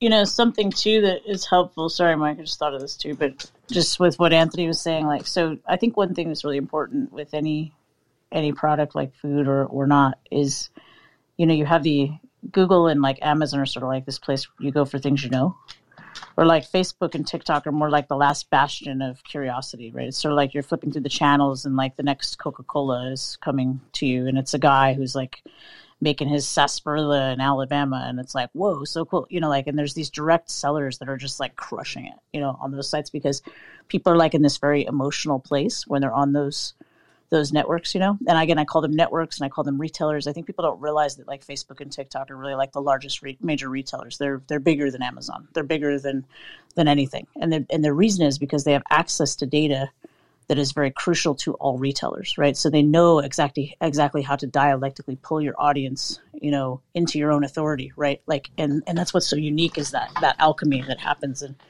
I, I would I would t- say to anyone who is, you know, considering launching something to really, you know, to really understand that customer. Again, it goes back to that live interaction when you can look somebody in the eye and you can see that they'll actually take their credit card out and buy your product. you know who they are and what they look like, right? So write it down that's something that I do all the time. You know, we do a lot of live demos and research, and and it's just amazing to really tie those personas because it it works. Like they're actually just still sitting there on Facebook and TikTok, kind of waiting for you. And on top of that, when you do marketing that and and sales type, you know, presentations, pitches, uh, almost like a it's entertainment, right? And that's what I find about TikTok and and Facebook. The the type of platformized ads that we use are very different than like our Google ads. They're very different than our DRTV ads. They're, they're it's it's it's made for that audience, right? It connects with that audience, and I think that there's something very powerful there. Too, one is you get to make all the money as the as the founder, right? So you're driving the traffic to your site, you're getting the data. Sure, you've got to spend some money on advertising, but if your margins are correct, you'll make some money. But second of all, that media spend is currency, right? It is it is currency to the retailer. It is tangible currency. So when you take that to the retailer and you say, "I've spent this much on media this week," you know, 2,500, 5,000, 10,000. Me, you know, I spend millions of dollars. I mean, when you take that to a retailer, you're buying the eyeballs, right? And the retailer goes, "Wow, you've got the TikTok customer, you've got the Facebook customer. We're giving you shelf space." So, like, remember that that those ad dollars are it's money in the bank for you. So, I would just say, really, that's what all the big companies do. That's how they drive things into retail. And if you use kind of a dialectic approach of those multiple, we call it multi-channel distribution, you're much more likely to to be able to be successful in a full rollout. And that's national, you know, in the US and also internationally. You know, we sell to 120 countries, but we do that through distribution partners that kind of know how to sell in those markets, right? And and there's a there's a lot of power in kind of understanding how various categories work, you know, worldwide because there's kind of like certain players in each place. And if you ally yourself with them and sort of the way that they do things and you make your your strategy work for them. So for example, it's not this is what my product costs, it's where you need to be that's one of the most important things I ever learned about working with distributors was I could not just go in and set a price. I needed to understand their market and where they needed to be. And they would tell me, they'd say, Oh, there's three guys, you have to knock yourself off. You're here in Japan, you know, you're over here in Brazil, there's one guy who controls everything. You know, like just had to learn the ways of the world. But when you do, man, it's amazing what you can do. So and you can be a little guy and do this stuff. You just have to be really smart and sharp, you know. So anyway. Thanks, Lindsay. Well, Greg Fleishman, I have to tell you, um, you just broke the record for the longest so far. Natural Product Founders helping founders three hours and twenty minutes. I think the first one with Midday Squares was like three hours and ten. Um, so thank you, and uh, you know, different format because I thought now I've realized kind of takes uh, threefold. One, we want to help natural product founders, which we have been doing and will do more of. We're also um, celebrating you, Greg, because of your uh, big deals happening in your life uh, as of today. Big one announced today, um, obviously. And uh, but the third part of it is I've heard from your friends here on Clubhouse that they haven't heard as much from you in a way that is kind of like intimate that they get to hear you talk and all the wonderful things that you're saying. So we got a trifecta of goodness now. Um, I'd circle it back. Uh, Paris, uh, you. Uh, it's been a while since we were kind of uh, uh, to you, but um, the stage is yours, my dear. I honestly, it's uh, literally such a privilege. Greg brings out such incredible people as well. It's just been a masterclass between the questions that are asked, the answers, and the community. It's incredible. So I'm just going to bide my time here. Uh, I have tons more questions, but uh, I would love to know, Greg, what product came on the market? Like, not something you passed up on, but like something that you were like, I wish I had thought of that one, or I wish I'd gotten in on that one. I'm curious about that. Oh my god, I think about Paris. I think about that stuff all the time. Um, there is one uh, on the market right now, gigantic. I don't know if you know them. They're like a, a Milky Way kind of Snickers style, better for you, indulgent candy bar, and I love everything about it. Like healthifying confection, I think is awesome. Brilliant branding, everything from that. I think the other one was like on Foodstirs when we had started, we were building it out. Like I wanted to be functional. I wanted to use banana flour. I wanted to be gluten free and we went in a different direction. We did we did clean plus uh, you know indulgent flavors in recognizable formats, and I I, I, I regret that a lot. I mean, I, I don't spend my life think, being regretful. I don't think that's constructive at all. But I, I really wish that we'd gone in that space. Um, that's probably the only one though for right now. There's like I don't know if people have heard of Mudwater, but they do these. Uh, they are just amazing. Go Google them they've done something killer, and that was an idea that I've had for like a couple of years. Um, a lot of uh, a lot of great mushrooms inside that product, Mudwater. Yeah. And Mike, Greg, if I was so if I was doing a cohort in my accelerator, if I said, "Oh, I want to have natural food, young up and comers," what would you guys say would be the the kinds of companies I should look for? Like if I was going to take, I would 10. say like someone like uh, Kevin Rutherford from Nuun would be uh, someone that you'd want in there. He's he's young, he's an up and comer, even though he's creating massive, massive success. Can I ask another question, Mike? Am I allowed? I thought he was going to bite on that one, but maybe he's. Uh, he didn't even he's, care. He's, he doesn't care about the. He's whole showering off after the trainer or something. I just stepped off. I didn't know what to say. I appreciate the compliment. Though. I meant like better for you brands, or like you have all these snappy little things you guys are saying. Like, what are those? Like, tell me what that is. Well, they're just just different subcategories, right? Like you can have uh, um, in in some of the categories, it's it's saying like instead of natural foods, natural products industry is the industry, but like uh, natural products or like better for you products, and which um, um, you know, Foodstirs would be a great example of that. You take, uh, as, as Greg said, you take baking and you make it, you know, just as indulgent, just as tasty, but cleaner label. So it's better for you. Um, and then better for you can be down that whole line, more simple ingredients, uh, you know, maybe, maybe better nutritional profile. Uh, but then from, from there, you get into, uh, you know, you can get into specialized categories too, where, you know, allergen, uh, restrictions, uh, of ingredients and, or no sugar products or high protein products. And, um, but those are all sub subcategories in the uh, in the natural product space. Lindsay, you know what that makes me think? Um, you got to visit the uh, Natural Products Expo. I know you're a trade show. You like trade shows, uh, but if you haven't been there before, when it opens back up again uh, in hopefully you know uh, March of 2022, uh, the Natural Products Expo in Anaheim, California, is the everything of anything that's sold in a Whole Foods or any kind of natural food store. Oh yeah, I love that show. Yeah, I've gone. I've gone before. It's great. Well, I mean, I just need to find things that the horse will like, you know, because me and the horse were kind of picky. We don't like the kale. Apples. So, like, apples. we need like chocolate covered, better for you apples or something. So, um, Greg, Mike, and, and Lindsay, um, this is Bernardo. But one of the things that uh, I'm in the process of launching a pet brand uh, that I've been working on product development for quite some time. But the other space that I really, really liked is the mushroom space.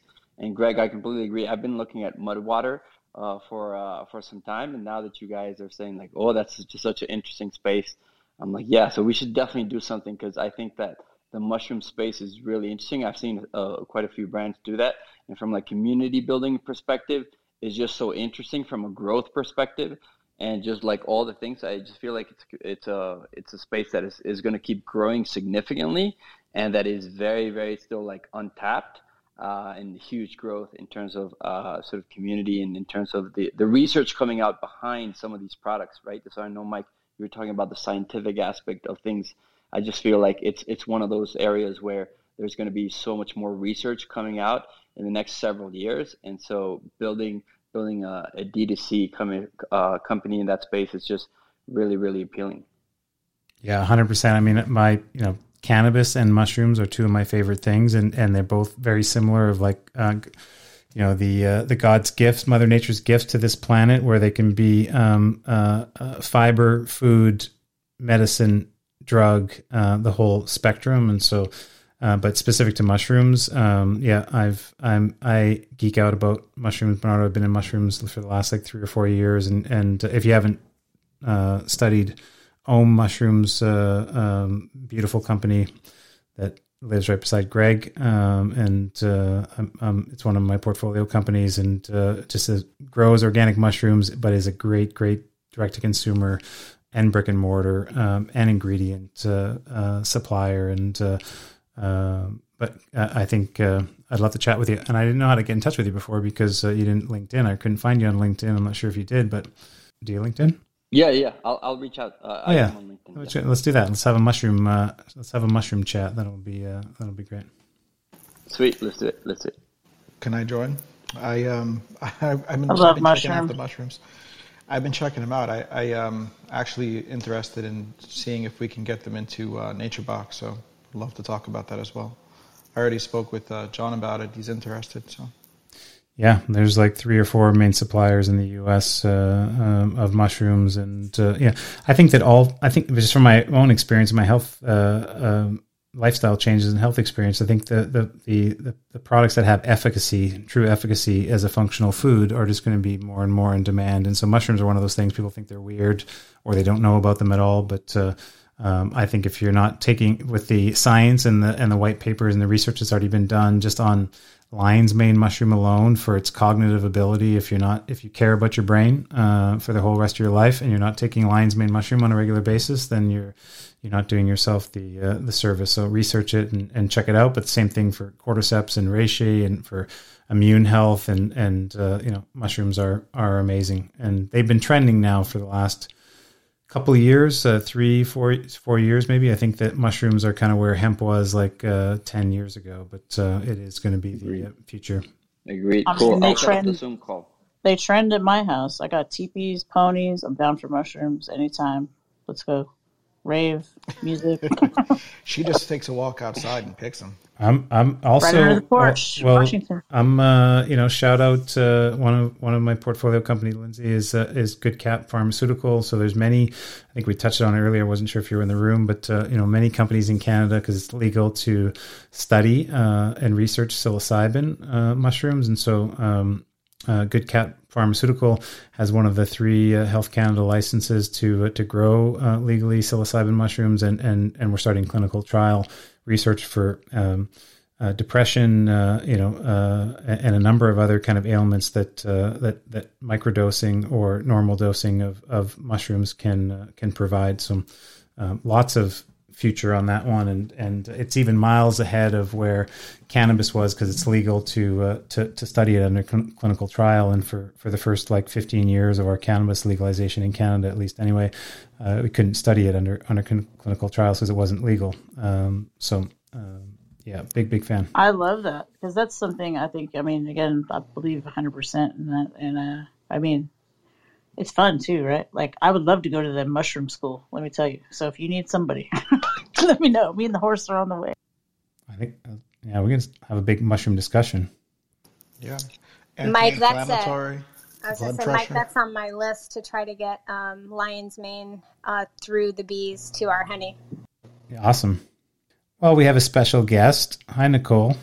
Hi, Mike. How are you? I'm doing well. Um, you, got any, you got a question for Greg? Thank you. This is so exciting. Give me a minute. I'm going to think of a good question. Thank you, Nicole, for stopping by. For those who don't know, Nicole is Clubhouse journalist. She has her own club Beyond. So click on her profile, follow her, and then follow her club. She curates the best rooms.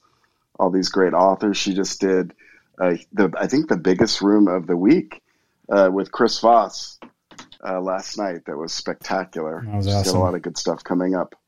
So Thanks, Greg. thank Nicole, you. Nicole, that was one of my very first rooms I was ever in on my first day in Clubhouse was your room with Chris Voss back in February and I could not could not put the phone down. It was amazing. Oh my God. Thank you. Yeah, that is my favorite room to host for sure. Nicole, I have a question. Have you ever used any of Chris Voss's negotiation tactics on Greg? All the time.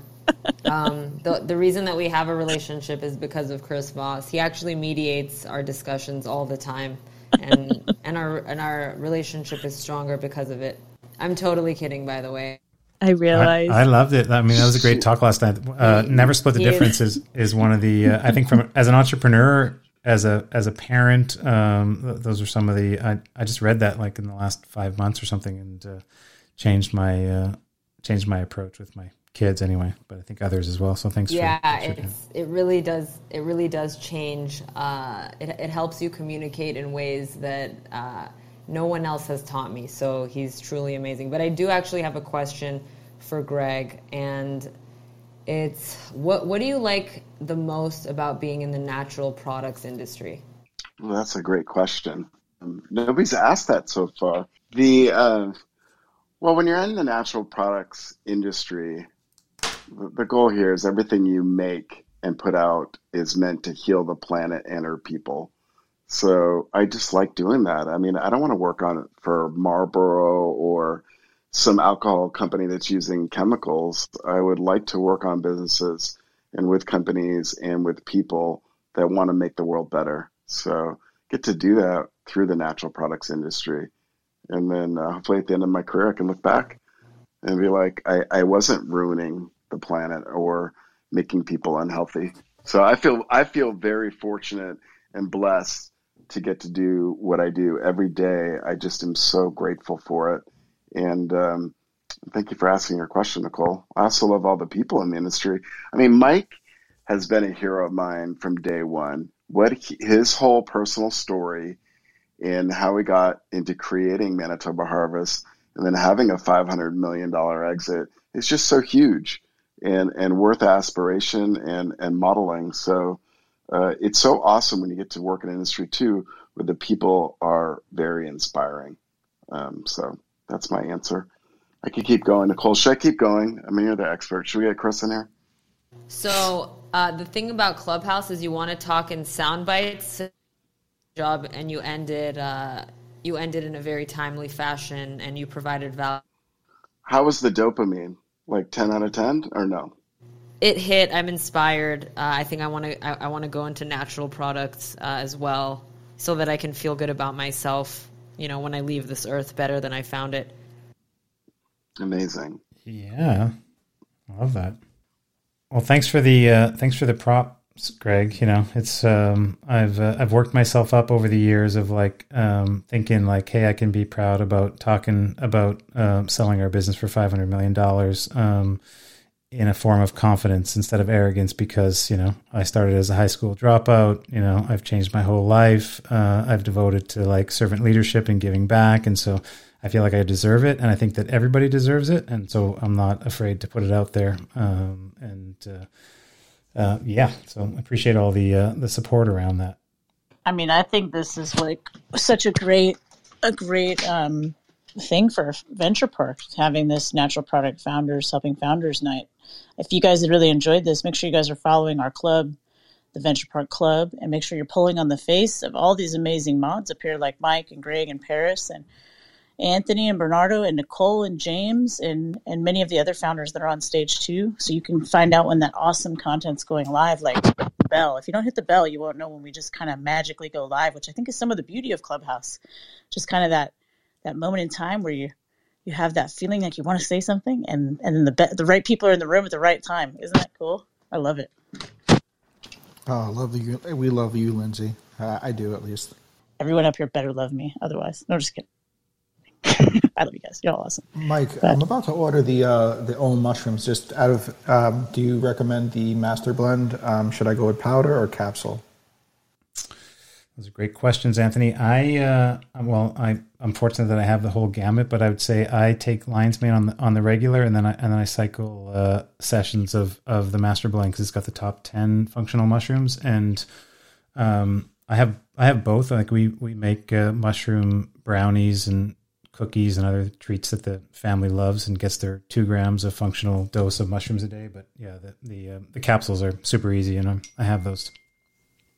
Well, now I'm going to get both. I'm going to get the lion's mane and the um, master blend. So, I think if you use the code FATA Family, um, I believe it will give you twenty five percent off. I appreciate it.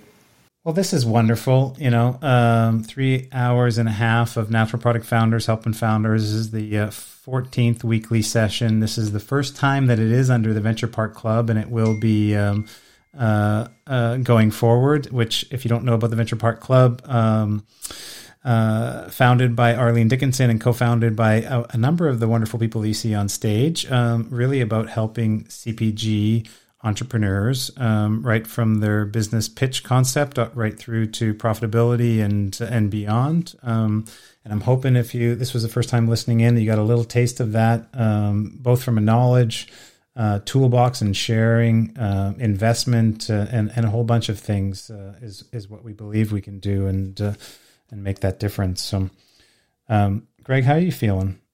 You've been uh, you've had a long day, exciting day. You've talked a lot. Feel, you put your clubhouse like hours I in. I haven't talked enough. I feel like no. Uh, I, am feeling good. I, I'm just so appreciative of everybody here, and thank you, Mike, for creating the space.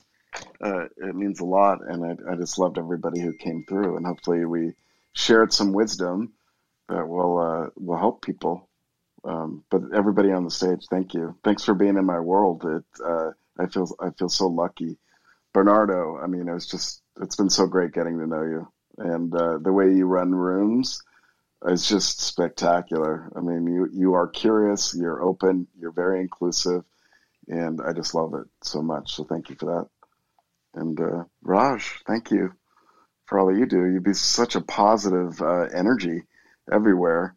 And, uh, you know, you drop in these great gems all the time. And, and James, of course, is also created a good space for founders to help founders, and then uh, and then I'm, I will not keep going on everybody except Lindsay has challenged me in so many ways ever since getting to know her. The way she thinks and the way she looks at life has really given me new ideas, and uh, I think helped me elevate my game. So I, I'm very thankful for that. And then Paris has been the glue that has held our little tribe together um, just been absolutely amazing. Her spirit, her generosity, and her wisdom has has helped us all. Anthony, just still getting to know you, and then Jolene is a member of our tribe. I feel like Jolene, didn't we meet two months ago?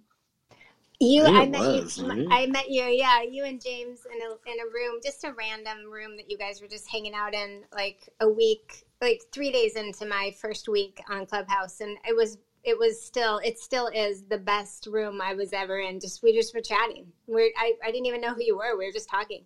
It's been great watching you over didn't- last couple didn't- months. Didn't I ping you into the room, Greg, just to meet? I was like, you gotta like hear Jolene's story. I think you did. Yeah. I was like, Greg, come. No, I was like texting you. I was like, she's got something cool. I am And, and, looking and at Anthony. Anthony, Anthony will be forever branded the the man in the shower. Thank you, Greg. Well, I and Lauren, Lauren's up and coming. It's cool Well- to see her here all the time. I love it.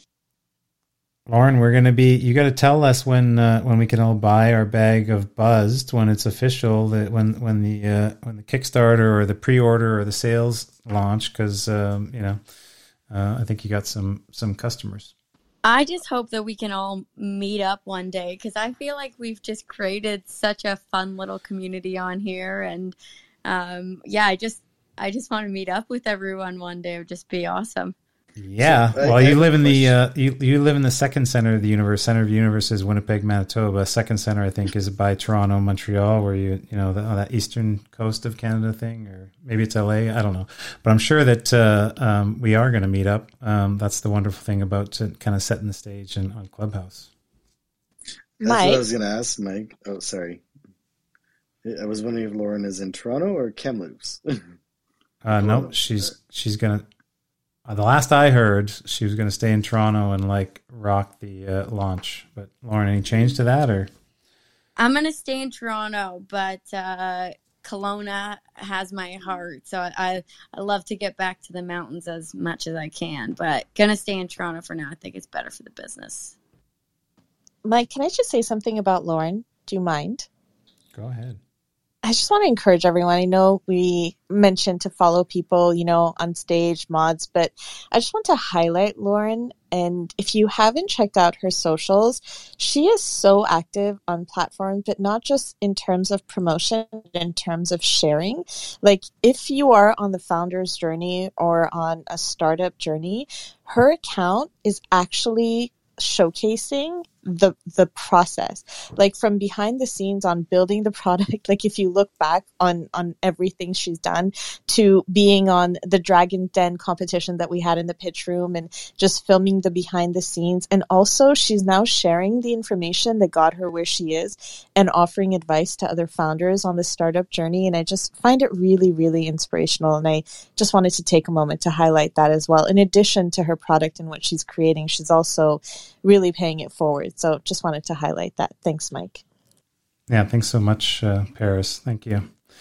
Hey, another special guest dropping in on a special, special night. Uh, just to set the stage here, welcome, Leah. Though uh, we're in Natural Products Founders, helping founders. Um, got Greg Fleischman from a number of natural product companies, but today we're celebrating Lily Sweets, which Greg announced a big deal, and so I feel f- so fortunate that uh, I get to host him and help some other natural product founders just by giving back and sharing stories. Um, Leah, we've been uh, asking questions of Greg. Welcome to the stage. Thanks for uh, thanks for dropping in. Uh, how are you? And uh, and do you have a question for Greg? Hey, I'm great. Yes, I do have a question for Greg. Hi, Greg. This is Leah Lamarr, also one of your business partners. Just here wondering how you're going to celebrate. Uh, uh, which thing? Today's thing? oh my god! We, uh, With- oh my Greg is going to gosh. celebrate with micheladas, right? Yeah. Greg? With I, I, that's what I'm gonna do. That's what I'm gonna do. I'm gonna do michelada. Um, yeah, I, I don't know, but this one I'm not really celebrating. I think it's back to work, and uh, well, people, there's still a lot of transitional stuff that needs to happen. So uh, there's this great meme out right now. Never celebrate too early. I just don't think the time's that. I appreciate Mike doing all this, but to answer your question, Leah, I am. Uh, I think I'm gonna order a lot of food and eat it from this burger place I love in LA. That's gonna be my celebration. Sounds delicious.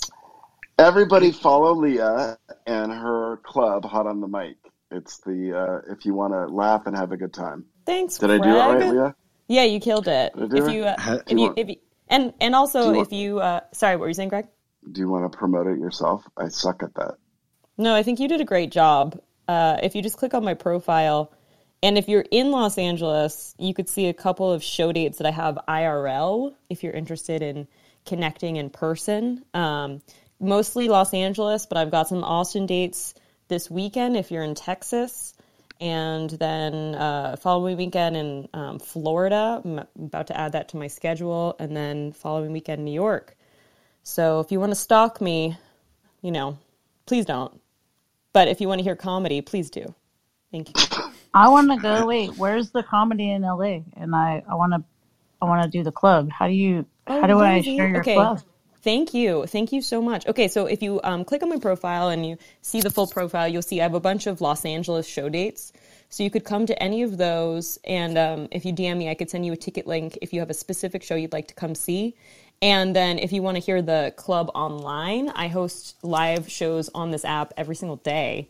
Oy vey. Um, and I have the third icon down below my clubs. It says Hot on the Mic, and you can just follow that club and it can make you a member. It's very fun. I do shows on it every single day. And we're actually going to do a Hot on the Mic live soon, which is very exciting. Yay! I, I, I just want to know. Leah, how I want to know how the puppy's doing. Um, James, if we're honest, I did just go for a walk, and when I came home, he was sweet for three seconds, and then he was teething. Uh, and I was laughing hysterically because I could not get him off of my leg. And he is the only person that has been around my body in so long that I was welcoming it. Um, Arlene's here, Leah. Have you met Arlene yet? Arlene, I don't think we've met. Hello, so nice to connect. Nice to meet you, Leah. I've heard wonderful things about you. Congratulations also on creating Venture Park, and so nice to see you IRL on this app. Thank you. I uh, have heard equally wonderful things about you. So awesome to meet you. Greg speaks really highly of you. So, um, friend of Greg's, friend of mine.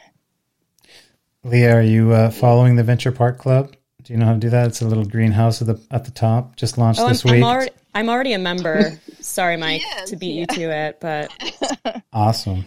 I didn't mean We've- we've following. I didn't mean following. That was a wrong terminology. Member. Everyone's. It's an inclusive club. You know, it's there to help everybody. Yeah, yeah, I started following it immediately the second I saw it pop up. I mean, if when Greg says jump, I say how high. I don't even think he invited me. I think I just saw it and stalked Greg, and then I just started. Or maybe Arlene maybe invited me. But anyway, I, if you're not already a member or following the club, not sure what you're doing, but get over there. Just hit that little green house above Mike's head. Join Venture Park. Wow, awesome. Sweet. Um, hey, Greg. Uh, I have a very quick question for Greg. Uh, what's the typeface that you use, Greg, and your name, if you don't mind? Uh, It's, uh, I think, Futurama is what it is. I copied Thank it you. from somebody else. Thank you. Yeah. He does You- it so the- the- nobody can find him. Um, yeah, that's it. The uh, thank you, Leah. And are we shutting it down, Mike? Because end on a high note. Yeah, well, it's uh, it's your it's your show, and I have to say, you already ended on a high note. There was a lot shared, uh, and uh, we we set the Guinness Book of World Records for natural product founders helping founders because it's now three hours and forty eight minutes, which our longest show was you know half an hour or more less than this. So you've done a great job, my friend. Lots of information shared. Um, anyone that's in the audience, uh, how would they follow up with you and get your toolbox of magic dreams, Greg? Just DM me your uh, email address, and we'll add you to the Magic Toolbox. Wait, you have a toolbox of magic dreams? Like, how do I, how does one get one of these magic boxes? All it is, Arlene, is there's only one page in there. It's basically just a, a list of all of your books. Well, yeah, that's magic right there. I thought it was like going to be like other stuff that we couldn't talk about in Clubhouse, but maybe not. Making entrepreneurs' dreams come true one at a time. Thank you for listening to the Founder to Mentor podcast. I hope you enjoyed this episode. Be sure to check out the links and resources in the show notes. You can help the show, please, by subscribing and leaving a positive review. As always, feel free to get in touch with me on social at Mike Fata. That's it for now. See you next time.